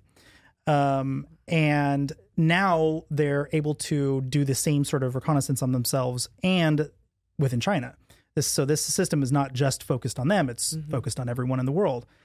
Um, and I have no doubt that we have copies of it in our data centers as well here in the United States. And if it's that easy to get, especially it's as we're allies with Taipei, um, or at least sections of it. So when I was hearing this story, I had to think, well, if I was China, that's exactly what I would do. I would build up the biggest set of databases on every single person, I would go through every single birth record that's publicly accessible. I would find every social media account and I would just log it all. I mean, obviously, the NSA is going to do the same, and anybody with sufficiently large um, intelligence agencies are going to start working in that that direction. I'm kind of curious how you see um, the technical sophistication of China. Do you see them going further down the path of sort of stealing as much information as they possibly can on people, as well as what we're hearing more and more is uh, technical uh, information being stolen from various different uh, companies around the world, uh, specifically private intellectual property that is maybe not turned into patents yet, being stolen and brought into China. It seems like that's part of their doctrine. It's not. It's not a a sort of dot dot dot. Oh, we also do this, but this is sort of part and parcel to how they operate. Absolutely. I, I there. I mean, it's just like a one word answer. I mean, absolutely. I don't that that has that has been the um, mo and I don't see why that would. I mean, there's nothing. There's no incentive to to change. I mean, they've done it effectively. Uh, you know, there's also this sense of uh, you know imitation in China is considered a good thing. So there's not that also sense like when we used to work in China, and we would help companies come in to start up in China or given you know the the information, the groundwork, whatever I mean, one of the biggest things that we had were IP infringements. And even if you had a legally binding contract, it didn't matter. So that, I mean, first of all, legally binding. Uh, Which court? You're, yeah, you're to, yeah, even if yeah. you had it in the court of, uh, you know, in the United States. Yeah, but get them here and. exactly. Um, but there was also, there also, is also this a sense that, uh, imitation is the highest form of flattery too. So there's not that same sense of of theft at the very like kind of cultural roots. But absolutely, I, I see no reason why. And in the again, within the primary objective of keeping China intact, all things are like that that's that's not a concern. So the other very large publicly known hack was OPM and the Office of Personnel Management, which is effectively this large uh, top secret database that is the sort of the back background information of all of the intelligence operations people, everybody who has clearance mm-hmm. in the mm-hmm. United States. Mm-hmm.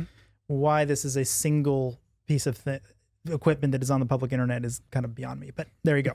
uh, we live and we learn.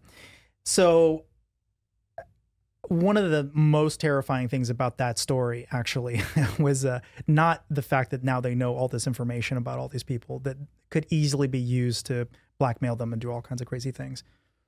But I have it on good authority that afterwards we found it again on Chinese servers. So before it wasn't really clear if it was China who did it, mm-hmm. and we're still not hundred percent, hundred percent sure that it's them, but it's them.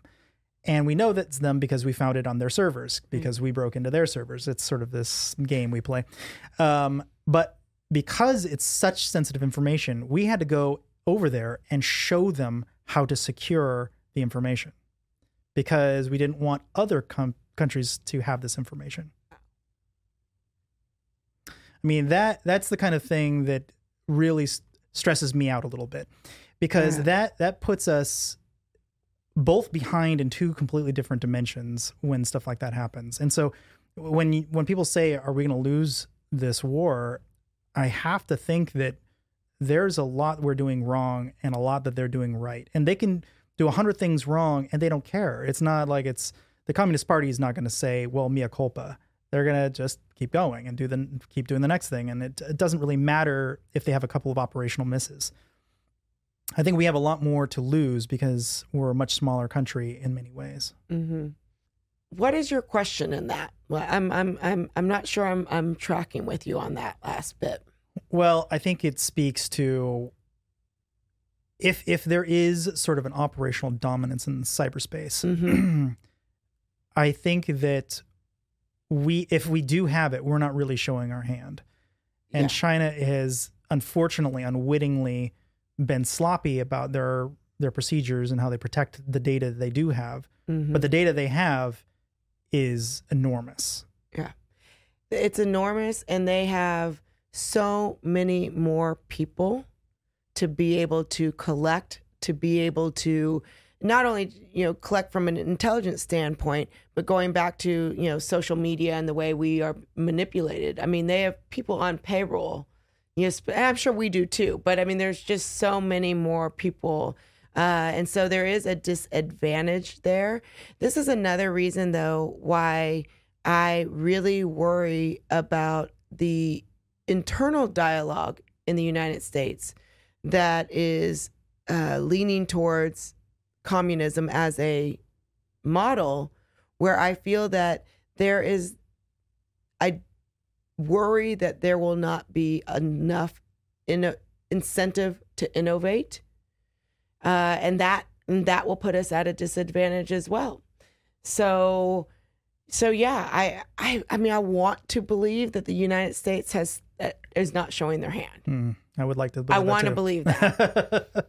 um, but like you said, we've seen, and you know, I've seen too many hacks. Mm-hmm. And but here's the thing, though, Robert. If if the same was happening in China, we wouldn't know about it because there is no way in hell they would let you know that they got hacked. So again, I'd like to think that the U.S. It could be information asymmetry. We really yes, don't know. We we truly do not know. Who do we talk to? We got to find that person. Put them on the podcast. Good luck with yeah, that. exactly, exactly. So I like to talk a little bit about the Great Firewall of China, mm-hmm. um, which is got to be an enormous pain having lived there, um, trying to just communicate and do simple things on the yeah. internet. Um, yeah. Many things are blocked. And for those of you who don't know what it is, uh, it is effectively a censorship system. It's a bunch of routers. Um, last I heard, they were Cisco routers of all things um, that effectively allow the country to monitor connections and figure out certain types of connections that they don't want to allow. And they send reset packets in both directions, shut down the connection, and you can't reach it anymore. So mm-hmm. The original research around getting around it was something like, well, just ignore the reset packets on both sides and now you can communicate. It'll keep sending reset packets, but who cares? But one thing that I thought was interesting is there's another way to get the firewall to get angry at you. And that way was it does sort of deep packet inspection. So when you make a connection and you use the word Falun or Falun Gong mm-hmm. um, amongst a bunch of other litany of words that we were able to figure out, um, it basically blocks you for five minutes, and you can't connect to that site at all for five minutes. Mm-hmm. So before I go any further with this story, um, can you tell us what Falun and Falun Gong what what that is? Yeah, I mean, Falun Gong is it's.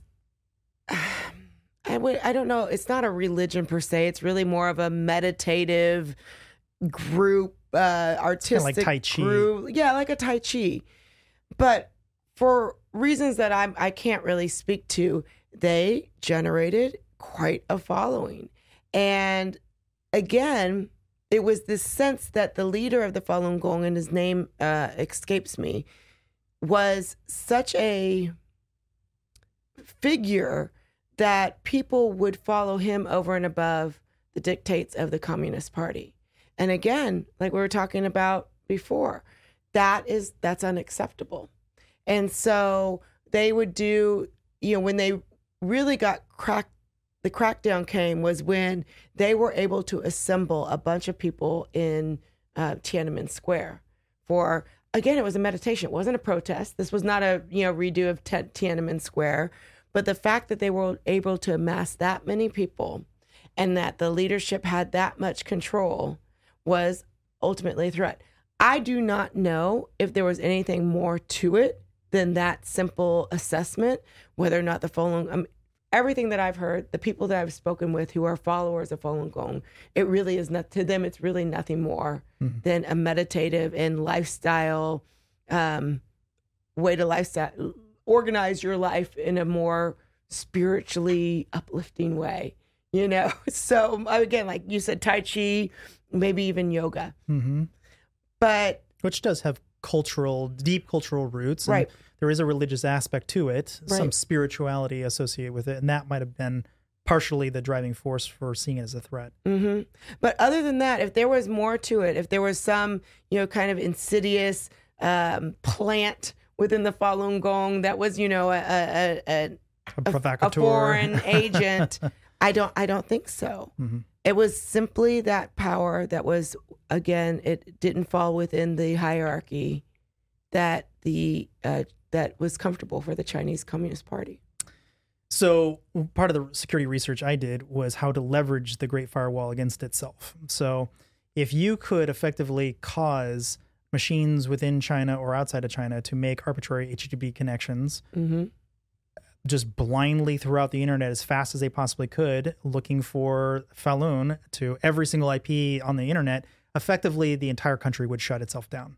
Um, which is a kind of a fun little hack, and you, actually the code fits in a tweet. It's, a, it's actually a very very small piece of code.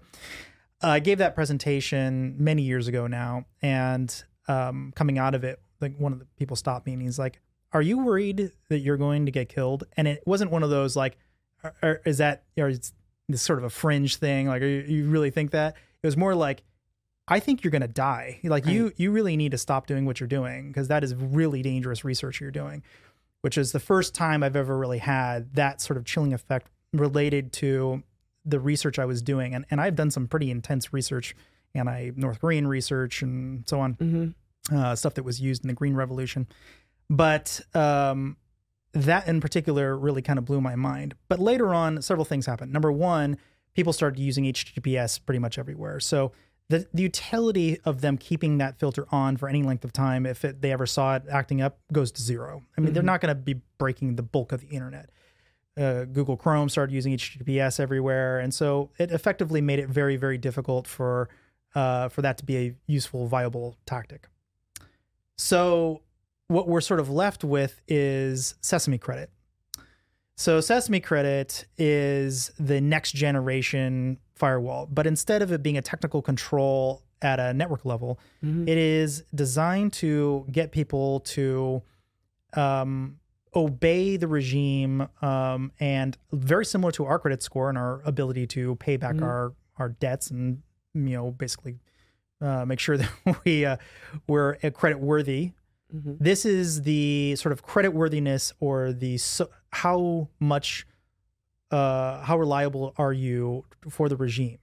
Um, how closely do you follow the rules of the regime? So Yes. there are some examples where somebody if you buy baby food and dishwashers you get a higher credit score. If you buy comic books and play video games lower credit score. Um, but that's that's sort of the i would say already that's terrible but it gets worse Mhm. so the first level it gets worse is now they're going to tie it to uh, who you're friends with. So let's say Yep. you and I are friends, and we're having this conversation. Let's say you were living in China and you had n- no other negative affiliation with China, never said a negative word about it, but you and I are friends, and I have said something negative about it.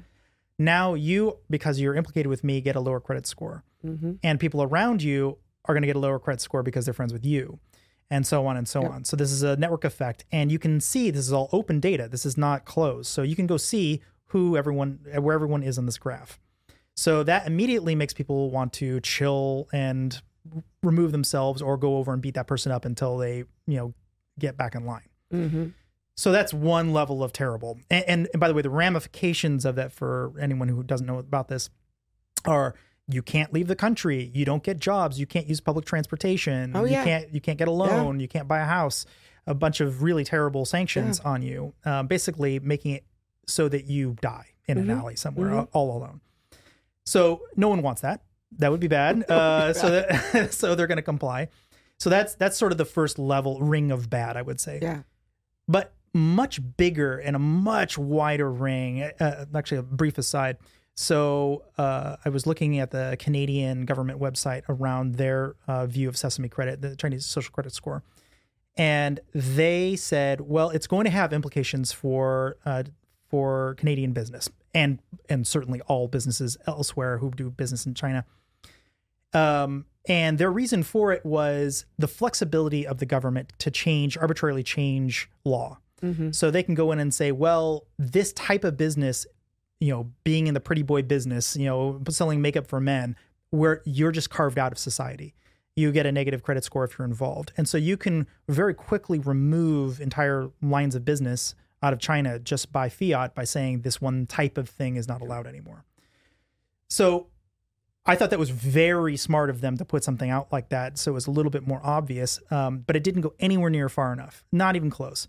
So the real problem is China now has the ability to uh, finger point anybody outside of China. So they can have a, an effect. Let's say I'm a CEO living in the United States, minding my own business, but I do some work in China. Now I can have somebody within China saying, no, I can't work with you anymore because of this thing. So, Canadians' guidance, and this was kind of terrifying, is you should work with people inside China who understand the local laws and can tell you what you can and cannot do. So, clearly, that's going to be part of the PLA or you know some government agency within within the Communist Party. That means effectively China has now gotten control of any company that does business in China. How does that strike you? Yeah, uh, I, again, absolutely not surprised.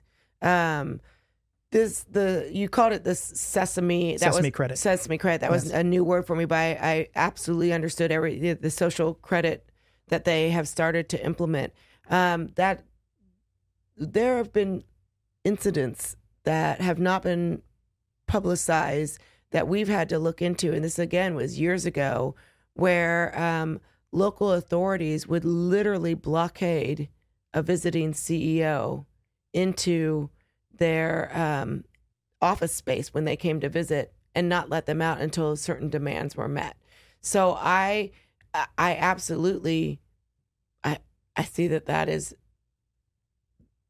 the next trend. Of Mhm. course it is. So this has been ongoing for a while. Now it's showing up in this new way with through the credit uh, score or credit system. But again, I think that it will really depend on the value that that company, that foreign company, foreign CEO has to the Chinese government. And if the value is great enough, then they will watch them, but they will override anything that might show up negative. If you are just your average, say, button maker looking for a factory in China, and you've got something negative on you, or you you know you're you've spoken poorly of China in the future. Oh yeah, I mean, you're you're out. Mhm. So it really it will depend on the value of the organization to the Chinese Communist Party. Now, here's something we haven't talked about, and it's tangential to what you're saying. But it's a trend that I've been noticing, and it's not a new trend, but it's one that you don't hear about that much. And this goes to the the discussion of China's economic heft.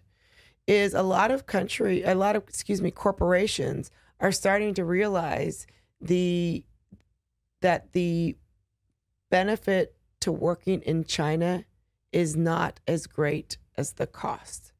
And we have seen um, la- large organizations moving more to, particularly, we're talking like in the automobile industry and whatnot, moving more to Mexico. And so I think you are seeing, it's not a mass exodus, but you are seeing an exodus. And China is going to need to weigh at some point, I believe, where they draw the line, particularly when they China's economy is still largely predicated on exports. So that I mean that is going to be of great importance. Either they are going to have to fill in those exports, you know, from domestic organiza- companies, but then they don't have the investment. But again, I don't know that that matters to them because they'll just invest in themselves with the SOEs. So I know that that was a bit of a of a tangent, but that's I don't think that that I, that is a trend that doesn't surprise me. I think they will continue to to move along. Some of the areas where I would see that trend or the government not paying as much attention is particularly in the areas where they can get technology that they need, and a lot of that's in the medical um, spaces. So it's not necessarily the high tech technology, maybe that, well, it is high tech technology, but not something maybe that would be uh, sensitive to a, a, country. But that's a lot of the areas where I've seen a, a lot of continued and robust interplay is in um, medical fields Hmm. because that's a, a priority to the Chinese government. It should be. Uh, they've had very poor healthcare for quite a while um, for a wide variety of reasons. So one other trend that I thought was kind of interesting was the the Communist Party seems to want to have a stranglehold on the security industry, my little chunk of the world, Mhm. and they've actually gone to the point. There was a new vulnerability um, late last year uh, called Log4j that affected a lot of companies. This is not like a little issue. This Mhm. is tons and tons and tons of com- companies that are affected by it. It's a little thing within Java.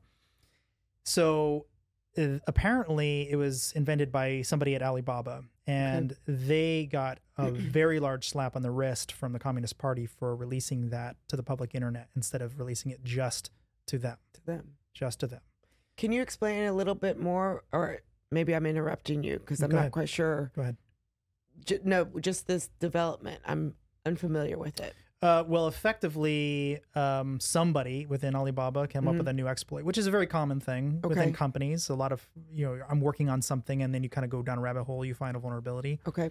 In this particular case, they just released it to the public internet. They put it out there so everybody could have equal access to it. Got it. And of course, it's it's a very easy to use exploit, and it got weaponized, and now it's being used all over the internet, and I'm sure a lot against people inside China as well. Mhm. So it's not Mhm. just you know outside of China. Everybody, China included, got it, uh, got affected by it. So instead of just saying, "Well, that that was great research, uh, thank you for doing it," or "That's dangerous research, but you should come work for us," they actually went fully and slapped uh, them on, basically sanctioned Alibaba because of it. So I think this is another example of where that centralized authority actually gives them an enormous amount of control. There has been some. There was a there was a um, Senate hearing about China today, as a matter of fact, and they were talking largely about how um, there has been a number of hacking contests. One of one is just in China, and there's another one that's globally. And the one that was in China, they found something like 37, I believe. I might get the number slightly wrong.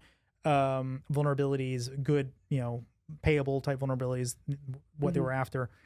The global one found something like 20. So just within China, they've dramatically increased their capabilities. Now, none of those those vulnerabilities they found made it to the public internet. They're all owned by China now, by the by the Chinese government.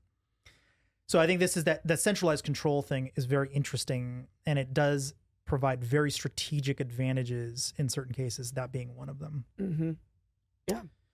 Um, I also think another version of that would be the various different chat software that we're seeing coming out of China, um, Mm. Zoom, uh, for instance, TikTok, etc., Mm-hmm. WeChat. These are things that are um, they give an enormous amount of control and visibility into the public sphere. Um, I believe it was Grindr that was recently bought by uh, a Chinese organization as well. So now they're getting fetishes. Now they're getting long tail history of the backstory of a lot of children uh, Mm-hmm. who use TikTok. That's largely for Mhm. kids who are, I'm sure, using it for other purposes as well. Not Absolutely. so. How do we combat that? How do we get in front of the population and say these, these are just not apps that are doing what you think they're doing? These these are these are largely meant to steal your data. I mean, I are we listening? I think that we've been saying these things. I mean, even even when it's not an external threat like China. I mean, we've there has been you know, you Zuckerberg is you know always in Congress talking about all the flaws within Facebook and talking about the algorithms. I mean, the attention economy is rich. Oh, I'm not at all claiming that we're Yeah. any better.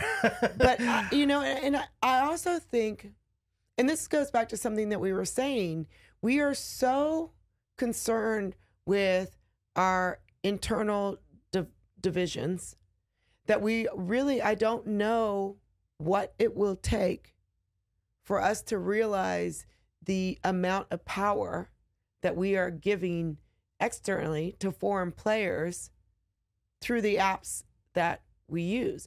I actually, you know, after my experience that I told you about and many others in China, I at this point assumed that anything that I, you know, that nothing, everything. I mean, I think Alexa listens into me on. I mean, you know, I'm just she like- does. Not, she does. I mean, she actually does. But um, you know, and it's not a paranoia. It's it's it's become in some ways. Um, it's your friendly listening device that just yeah, happens to you be know, and and there's not that sense. I think, and even even with me, like I said, because I'm kind of like, well, I know you, I know you're you're listening, you know, so um, I try to be discreet and when when I- when needed, but I don't think that our younger generations really recognize the threat. In the same way that I don't think they really recognize the inherent flaws in communism. Mhm. And so, and as we're so focused and we have been so captured by our attention economy, part of which is, as you mentioned, owned not within the United States. I mean, those things just don't even don't even make it to the level of importance. Hmm. So these are the things that worry me. And I don't know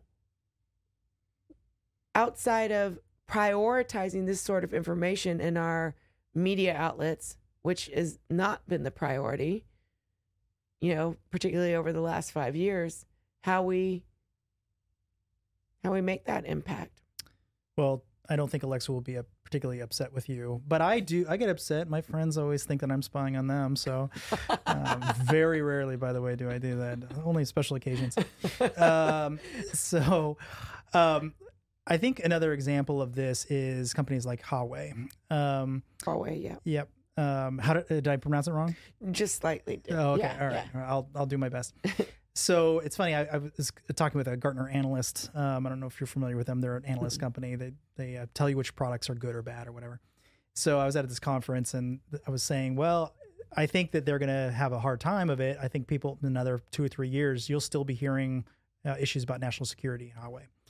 And and he's like, no, they they'll be fine. No one will no one will care. They'll be completely fine. And I'm like, I'm pretty sure. And he was adamant. And I'm like, I'll bet you a dollar. And uh, exactly, I think it was three years, exactly three years to the day. That was the day that the United States banned them outright. And now they're definitely front page news. Apparently, they believe they've lost something like $13 billion by not being able to sell US handsets um, uh, because they also sell handsets as well as firewalls and routers and switches.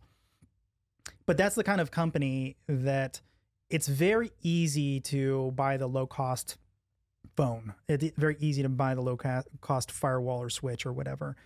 Um, I don't think your boss is going to get particularly upset as long as you're the one managing it, right?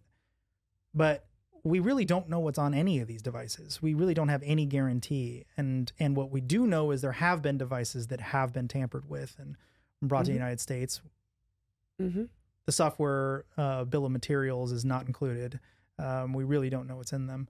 And what what are your thoughts on that? Sh- should we have these banned lists, or like is that effective even? I mean, there's so, I, uh, isn't it? Um, It's a banned entity list if Yeah. you want to look it up.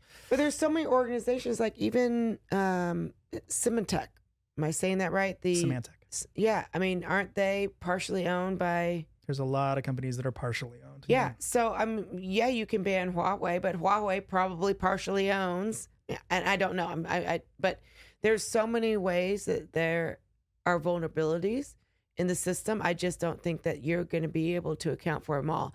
I mean, it was a a nice you know PR splash to ban Huawei, and you know it you know made a lot of people pissed off in China, but Huawei is just the tip of the iceberg Sure is. you know and there's so many other organizations that are operating in a similar way. So i think that that really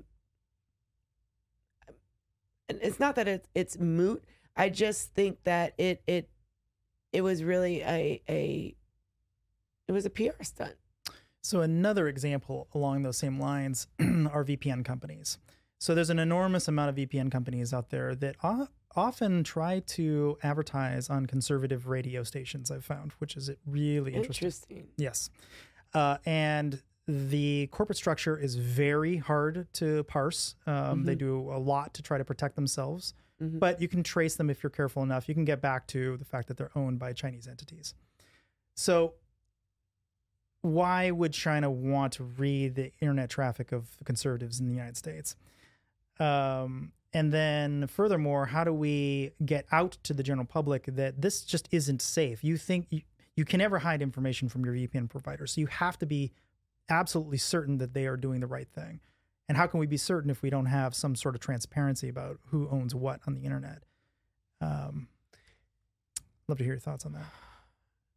that's I, I that that's new news to me so i'm just again kind of you know spitballing here i think that that plays into the strategy though to create fear internally within the US so that you know if they're targeting conservatives I would say you know it's like you know they're watching you.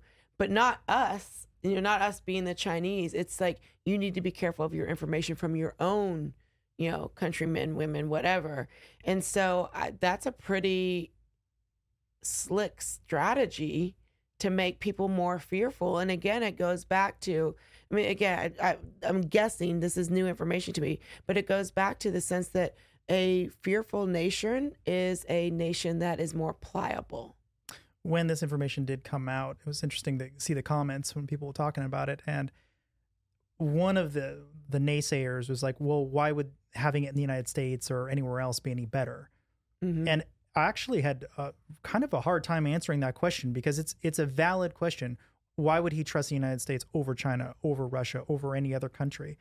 Because maybe it's exactly the United States who he disagrees with their policies because this person might be protesting on the street looking for communism. And so all I could really answer without without trying to interject any, you know, feelings about the matter mm-hmm. is you have to pick whichever side you have the the least amount of concerns with getting in complete control of you and your data. Or the side that is the most easily manipulable because they're not looking at I mean, yes, the, Conservative Party might be the one that's fighting more against communism, but to the extent that this generates fear internally and does so pretty well, again, it, it, they're not so much concerned. China doesn't care whether or not we choose communism or not. They care whether or not we come after them if we you know thwart their their um, expansion, etc. They uh, they really don't otherwise care. So putting us in disarray is a is is an objective. Mm-hmm. Whether or not we become communists or not, like that's not that yeah. doesn't matter. So if they made the strategic um, analysis that targeting the fears of conservatives was a easy you know tool to generate that you know further division then i mean eh, whether or not conservatives were concerned about communism i don't think played into their their thought matrix yeah i, I kind of doubt it too i think it was more about being able to see what those people are doing um, mm. and you lever- eventually leveraging it for uh, operations. I see. Okay, I'm hearing so that they could actually be reading what the the huh. Okay. Yeah, I was seeing it from a different perspective where it was a more of a fear tactic versus trying to see what the conservatives were doing. Yeah, I don't know that I have an answer. Because why do people use that. VPNs? I mean, yeah. sometimes it's to watch their favorite, you know, game in another country where right. they couldn't get it. Yeah. And a lot of times it's something else. Yeah. See, the only time I even think about VPNs personally is when I'm in China trying to get to my Gmail. and wouldn't it be great if they own the VPN that you're connecting right. through? Right. Yeah. Yeah. So this leads me to quantum computing. Uh, okay, is, you might take me out of my realm. It's here, it's, it's all right. It's all okay. right. But I, I really just want your take on it. So quantum computing has been described by Xi Jinping as a super weapon. And so this isn't this isn't somebody who's unfamiliar with the technology. And mm-hmm. and for those who don't know, he had a mechanical engineering background. So he's a pretty technical guy. I mean, this mm-hmm. is not somebody who has no experience with any technology. A lot of our a lot of our unfortunately our political sphere has zero understanding of anything that goes on in the world. This is a this is a technical person. Mm-hmm. And so I'm sure he understands there's something called Shor's algorithm that would effectively allow a quantum computer to um, break classical encryption the effect of that means that things that rely on encryption uh, on encryption to to work, things like cryptocurrencies, things like you connecting to your bank, uh, things like you and your cell phone trying to connect to your home entertainment system, all those things over over SSL TLS, and mm-hmm. all of them would suddenly be visible and decryptable by the Chinese government if they had access to this thing. So it is a super weapon. He is not overstating it. it okay. It would absolutely cause if it if it was available to him and in whatever way he wanted to use it, every single piece of sensitive information that the government sent over public internet uh, that wasn't behind a SCIF or behind a firewall mm-hmm. would suddenly be accessible. And even that stuff largely would be accessible because of spies and you know people who break into things. So this is definitely one of the most groundbreaking pieces of technology that doesn't yet exist, or at least we don't think it exists. Mm-hmm. But the people I know who spend a lot of time thinking about this think that it's a year or two away, which is way faster than the public media is saying. They're saying more like hmm. five to seven years. If that were a weapon in his arsenal, the opportunities are effectively boundless. I mean, it's really just a failure of imagination to say he couldn't do X. Of course Mhm. he could. He could do whatever. Mm-hmm. And really, the only things that would still be secure are things that use one time pads where you don't have either access to either pads or uh, stuff that, like I said, that they just don't see. If they don't see the traffic, they can't intercept it. So, where where does that leave us? I mean, where where do we go when nothing we do is our own? It's all easily tampered with and seen by our adversary. Well, I mean, I ask you a question because again, this is you know I'm I'm familiar with the the idea, but not really you know in, with any any depth. Is this something that the United States is working on too, or is is the, Oh yes, absolutely. okay? well, That's what I thought. So is there But the China has- expectation China has definitely a lead in this area. They've they do? they've okay. invested very heavily in this, and artificial intelligence and a number of Right. areas that are right. sort of similar asymmetric warfare type things. Mm-hmm. So cybersecurity being another one. Mm-hmm.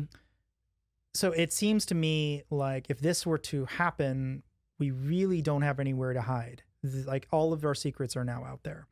And what is a society without its secrets? Yeah. I, I would like to actually have you answer that question. Like, what do you think the United States would be if we had nothing that was private anymore? Do we even have a civil society? Is the United States even capable of running?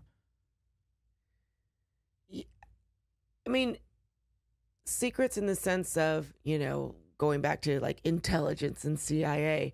But I mean, that sense of privacy, just even at the individual level, eh, no, I, I, I, I- I think that that's absolutely an individual right that if it is taken away, you have will have some sort of mass chaos. I mean, is that that's not me saying that you know government should shouldn't be transparent and whatnot, but there is there is a sense that for security reasons, you absolutely have to have some sort of privacy. I'm even thinking now about all the um, individual activity around like blockchain and crypto and whatnot. And if what I just heard you say, I mean, if that's all Easily tampered with. yes. easily tampered with, Yes.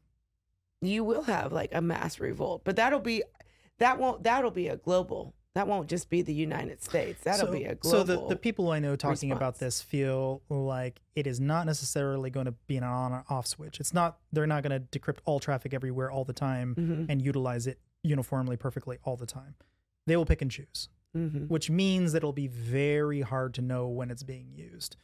And things will just go in their favor whenever Mhm. they feel like it. Mhm. Um, That's really frightening.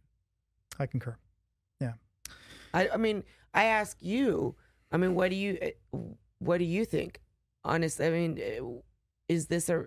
This is my podcast. What are you talking about? No, I wanna know. I mean, but seriously, is is, is are we doing enough? I definitely do not. Not I don't think we're doing enough. No, um, I don't even think we're doing the bare minimum. Um, Really? no, but that's what this podcast is about: is raising awareness, and Yeah. maybe we can get there. And uh, there's some people in town that I might be able to get on the podcast at some point, um, talk about quantum computing and AI and some of these other areas that are being heavily invested by China. But I do think that we're in not so great shape, and if we don't do something very, very quickly in the next year or so, we're we're going to feel it. Mm-hmm.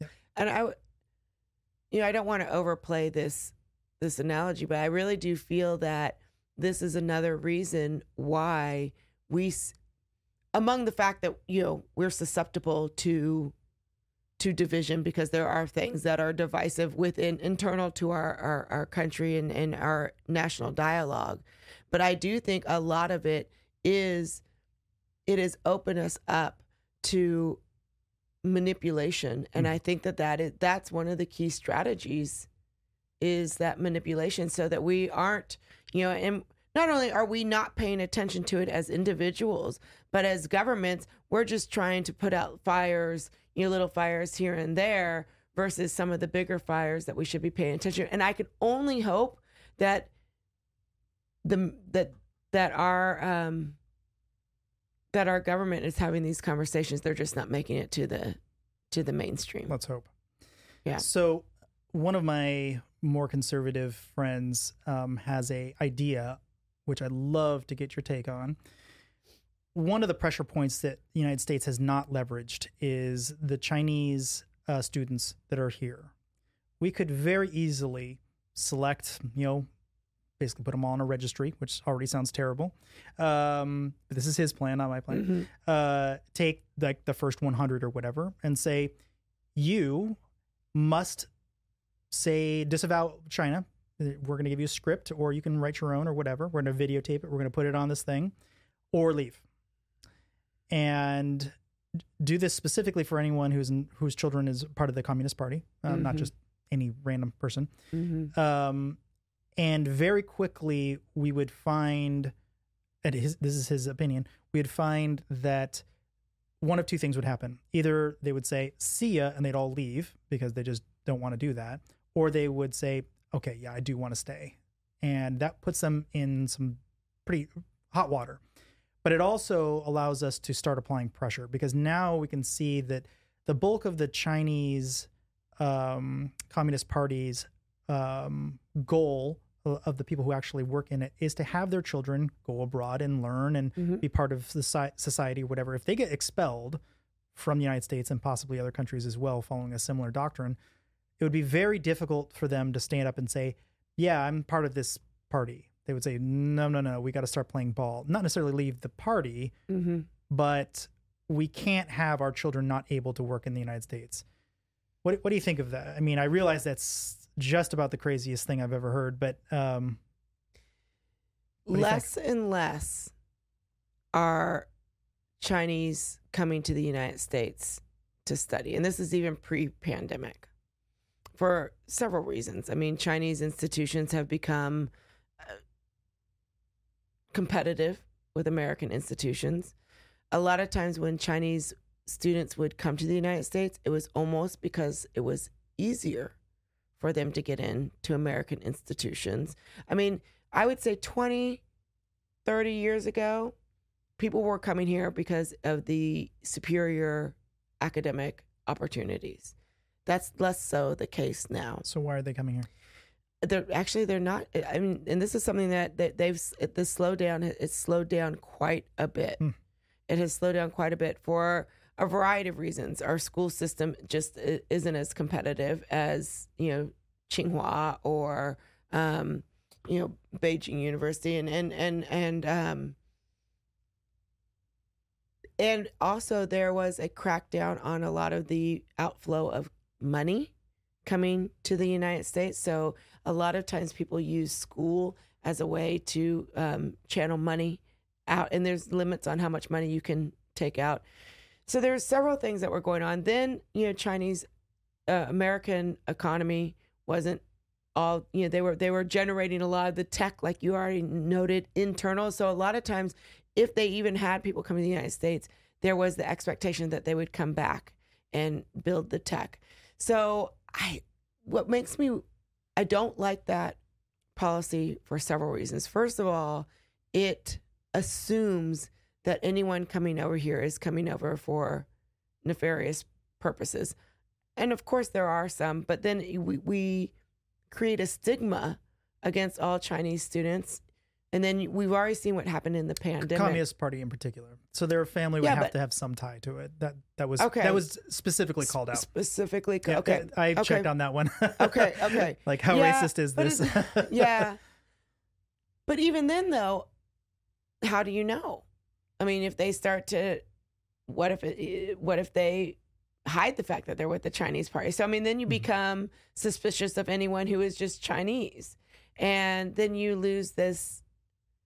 I mean, I think the great diversity and culture that we, the Chinese culture that I think is is very important in, in the I- United States. I agree completely. Uh, But it is an interesting thought experiment. It like, is. what would happen if that were because we're not in control of policy. Some people in Washington are. So if Right. this suddenly became policy, hmm I think it'd be a very interesting, as in may you live in interesting times type interesting sort of policy.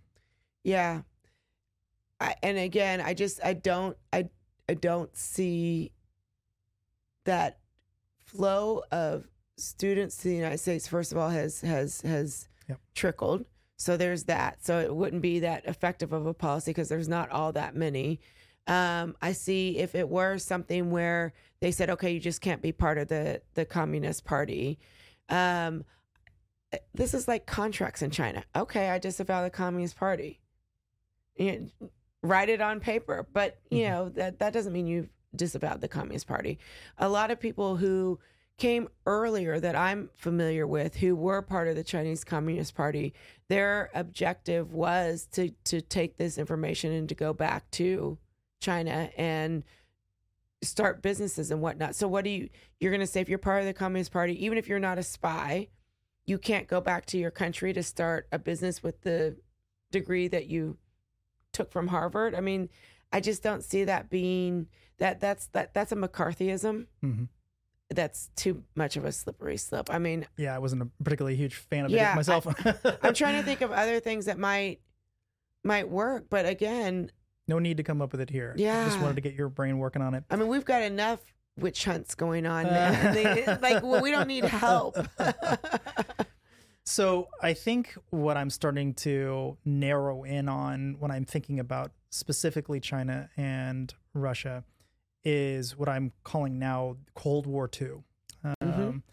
which I really wish I hadn't come up with something so catchy. Um, there is some uh, TV show called or uh, something called Cold War II. I did not come up with. I'm not the first person to ever say it, but uh, I think in this context, um, it really makes a lot of sense. We're right back in the Cold War all over Mhm. again, and hopefully it stays cold and and um, the the body the casualty count stays low, but still.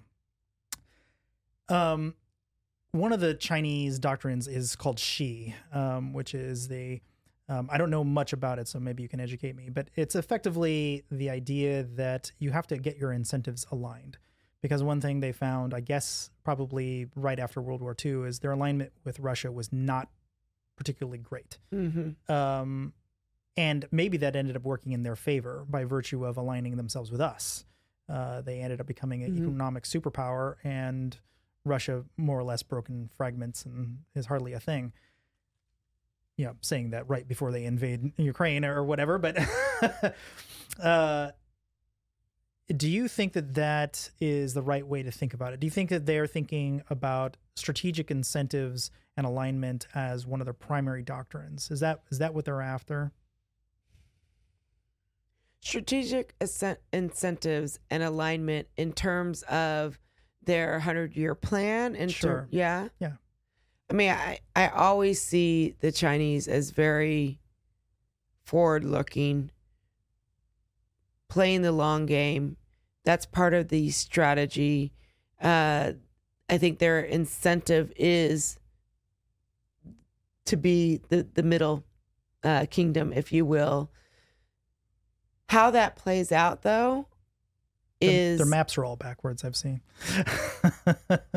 that's that's what's curious to me because again they if china if it was not for the bretton woods system which we now have seen is you know, i mean we're, we're that that's that's gone by the wayside china wouldn't be the economic powerhouse that it is it is because i mean they were a closed backwater agrarian society it was only when they were able to have free access thanks again to the you know U.S. Navy, that they were able to access the world's markets, um, and so as part of this strategy, I don't know if it's part of the incentives, and I don't, I don't, not sure if I fully understand your question. So if, if I, if you need to re-ask it, Mhm. but as part of this strategy, um, to grow for the next hundred years, they have got to really be able to continue to access the rest of the world. They cannot close off again. And so that's where you see this strategy of the Belt and Road that we already talked about. This is where this opportunity right now of the US moving out gives them more freedom of navigation. Um, and yet at the same time, even despite the the challenges in US China relations and in Cold War II, I think that there is still a synergy is not the right word. There's alignment. There is an alignment that we need our goods. We need our very cheap. We need our goods. They need need access to um to their energy resources that are primarily still coming across the water. Again, the Belt and Road is one of their initiatives and one of their strategies where they can uh, it's kind of funny. We used to refer to China as in the the, the dishware as as something that's the fine china that yeah. is uh, very expensive, and now I think we are more dependent and find more value in the product, despite the fact that it is much cheaper. Mm-hmm. We are very reliant. Basically, I look around the room, and effectively every single thing in this room was made in China or Indonesia or right. one of those similar countries. Although, again, that is not with more the like you know cheap consumer goods, but more like the automobiles and some of the the larger textile or companies as well are starting to move out of that. And so a lot of though though the international trade fuels as well as printing money. That's another thing that the, the Chinese do, though fuels the the drive to generate the economy, to generate all this kind of tech exploration and whatnot.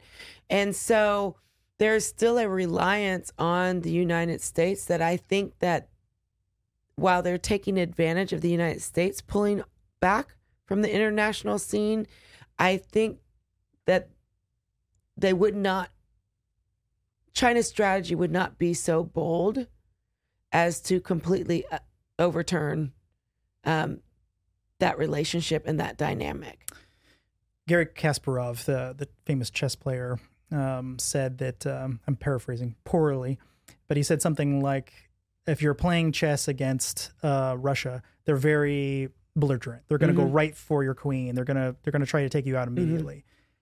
China is the very long work around the edges right. and just death by a thousand cuts and finally get there. The United States can't pick one. We have to do both. We have to know both strategies and be playing both games at the same time mm-hmm. sort of a 3D chess. Um, I think that that puts us in a pretty pre- precarious position, especially in a Cold War II environment where yeah. we have two very strong superpowers. It's not like the first time around. This is a mm-hmm. much this is much more aggressive on both fronts, uh, and much more powerful on both fronts. I, I think in mul- multiple different ways. Despite the fact that Russia is now broken up, in some ways they're more powerful the way they are now. Um, I'm sort of I'm sort of curious how you see the future of the United States and our and how we're sort of dealing with them and ultimately how you see the parallels between how communism sort of grew up inside China and and what's happening right right now where authoritarianism seems to be rising within the United States. It's yeah. like we're all sort of becoming mirrors of one another in a very strange way. Yeah. Yeah, and I I do think that if the trends within the United States of the rise of authoritarianism, we will not be able to really counter not just China or Russia, but the com- combination of the two, both of which would be very happy if these, you know, um, if the if you, the United States continues to fight internally. But you're absolutely right. There's two completely different strategies. The only saving grace if things were to go completely off the rails, or not the only, I'd say there's two things that come to mind if things were to go, go completely off the rails. I do think that the United States is uh, still in a power position militarily. And before the quantum computers come and they can shut everything down, if things were to get so bad that it necessitated some sort of a aggressive, you know, front, I think that there's still an advantage there. Obviously, that aggressive front, they couldn't play let's, it let's on not play out the war scenario. Let's. but well, but let me say this I but I don't think that here's here's peace and love. Let's let's I talk. like peace and love. Russia and China don't get along either. That's true. And so it's this really weird um, relationship where you've got Russia coming at America for its own reasons, It's not dissimilar from China, where it's like if you're not if you're looking inside, you're not looking over here, right? Look over here, don't look there. Same same reasons that China interacts within American politics, right? But China and Russia don't like each other either. So I know I went to to the to the war scenario. Um, get me back on track. So well, what, I, I'd what- like to where- talk more about the authoritarianism within the United States and how how do we get in front of this problem? I, so this dovetails a little bit into what you're doing now, and I'd Mhm. kind of like to talk about that as Mm-hmm. well. So when you're well, well, first of all, why don't you tell us what you're doing now, and then we can get back into the authoritarianism and how that's all related? Because I think Okay. I think what you're doing now is actually a very important thing for Right. combating it, and it starts with conversations. And so, don't you don't you tell us what you're doing now? Yeah, I, I, so with everything that we talked about, with with my information on China and where I saw China um, become so centralized and become so authoritarian, you know, I saw these trends starting to to surface in the United States, and some of what we've already touched on, as well as like these um, affection towards communism and other systems that tend towards you know authoritarian rule and and so I started to apply everything that I knew and everything that scared me from what I knew about China and put that lens focus that lens here on the United States. And so I'm doing several things along those lines. You know, I started my own podcast, Mhm. Hold My Drink podcast. That's a very good podcast. Yes, thank Yes. you. Yes. Um, Despite the drunkenness. there's really no drink, yeah, just a drink here and there, just greasing the wheels.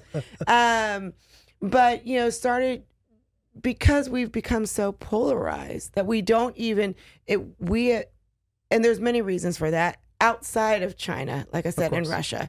I mean, I think we are being exploited by China and Russia, but the polarization is for reasons that are a lot of lot internal, um, including the way we use or misuse social media, including the way traditional media has become more um, uh, polarized as well, in the sense that you know, media in the past you would have most media tended towards the center because you'd have the big advertisers, and now we've gone to a a, a um, a what's the word a a model where I'm I'm having a noun failure here. Um, subscription model, right? So then advertisers create niches, and so then you have more polarization within actual our mainstream media. So you've got you know kind of the Fox News and the MSNBC, and so advertisers that used to kind of control in a way the the messages, uh, and the messages therefore had to be more neutral. Now you've got the more conservative advertisers with you know you've got outlets for them, so they can kind of still have the same spread, but within these And some of them are. Chinese communists. So and some of them maybe maybe Chinese communists. Um, and then you've got political sectarianism as well. So you've got these things that are pulling us us us apart internally for our own reasons. But I see that developing authoritarian trends and us identifying the other as evil that I see that is a replay of what the Cultural Revolution looked like. And I feel like while that is being exploited, the biggest fear I have is us tearing us apart from the inside out. And so, in some ways, all the threats of China, Russia are moot because we will. Uh, yeah, absolutely. We will. We will have destroyed ourselves from the inside out. I mean, who is it that said that? Um, was it was it Lincoln who made the quote about you know the biggest the biggest threat is is is internal.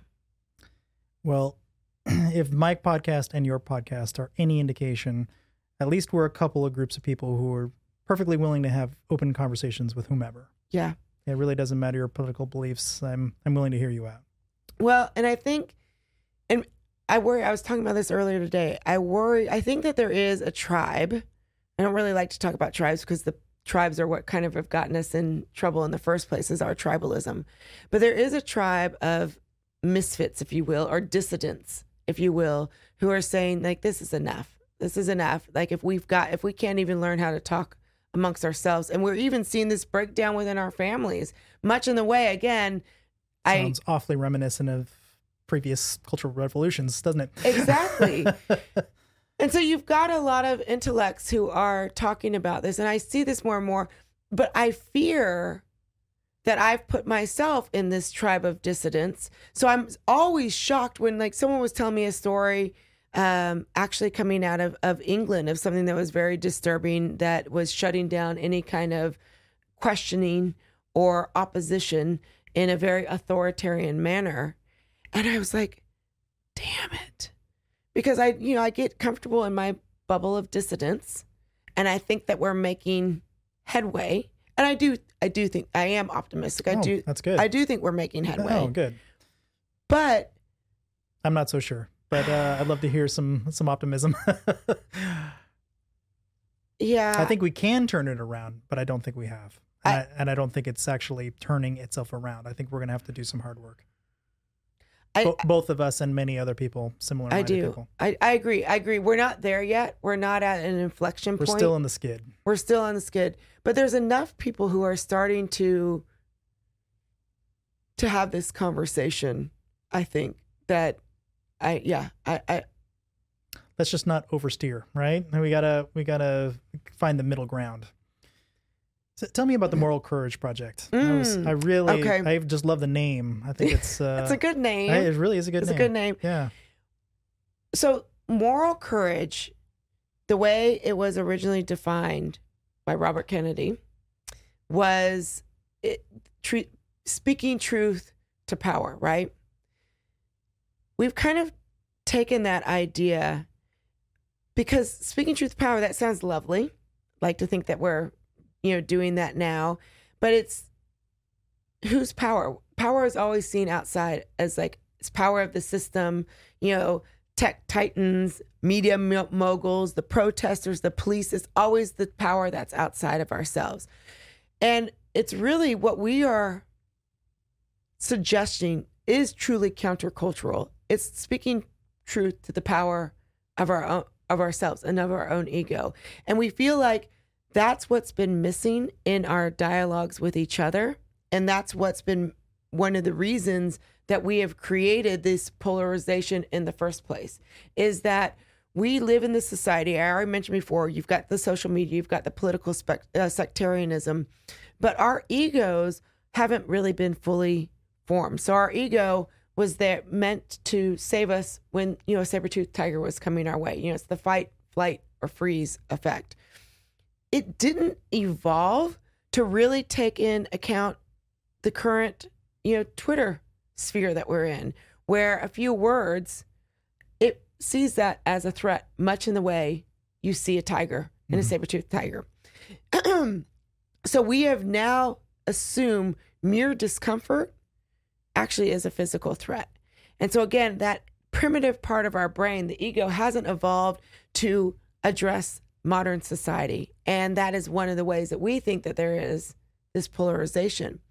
And so it's a, an attempt in applying moral courage is to hear and not fear different viewpoints. So one of our big premises of moral courage, Moral Courage College and the Moral Courage Project is really to teach viewpoint it's diversity without division. And so much of diversity itself is one of the areas where we see us coming apart and uh, us fraying the, the talk about diversity, equity, inclusion, how it's applied in schools, how it's applied in colleges, how it's applied in in um, corporations, and w- what we've seen is there's been more division as a result.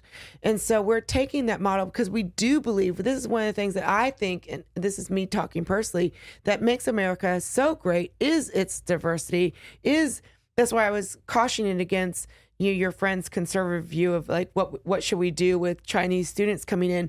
I love that idea of diversity because we've got so many different ways to think about the world world and to solve problems. Where you know, if you're looking at more homogeneous countries like China, you know, there are and the way the the Chinese education system that I do think lacks innovation. And a lot of the innovation comes from taking innovation from other countries and then using that, you know, perhaps even better than the original countries.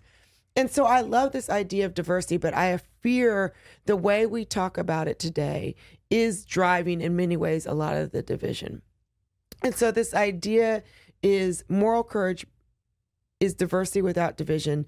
And where it adds to traditional diversity initiatives is it goes beyond demographic diversity to viewpoint diversity. And so it's like what we're talking about here is this kind of tribeless tribe of dissidents who are willing to question and to hear again i you know repeat hear but not fear and have these hard conversations that we need to be having if we are to, to survive these external th- threats if they are to arise that that you and I are discussing here specifically with actors like the the Communist Party of China. And I want to go back though and reiterate what we started at the very beginning. When we're talking about China we aren't talking about the Chinese people. We're talking yeah. about government objectives for you know world domination or you know global supremacy. Every country has their checkered past, and us definitely included. We all do. So, yeah.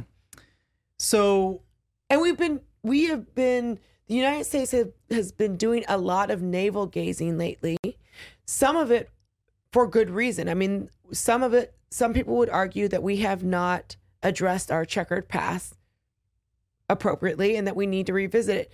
I'm not arguing that at all. But the problem is we have been locked into that conversation at the expense of real crises, external crises that need us to be able to talk across our differences. And so that's what moral courage is about. Moral courage is about trying to have those conversations and making that the norm of viewpoint diversity in all of our discussions. Where do people find you? online? What's what's the best way to get in contact with you or listen to your podcast? So the podcast is hold my drink podcast and you can find that all platforms apple platform uh you know spotify etc youtube hold my drink podcast.com all you can access all that from there. Moral courage. please don't hack it Yep. Oh my God. Oh. Don't say that. Now you just. I'm calling you. All right. All yeah, right. I'm calling you. Uh, more to learn more about moral courage is moralcourage.com or moralcourage.org. We've got a nonprofit or arm of that as well. And um, yeah, I think those are all the places you know that That's we're great. that I'm operating in. Those are the most important circles, at least.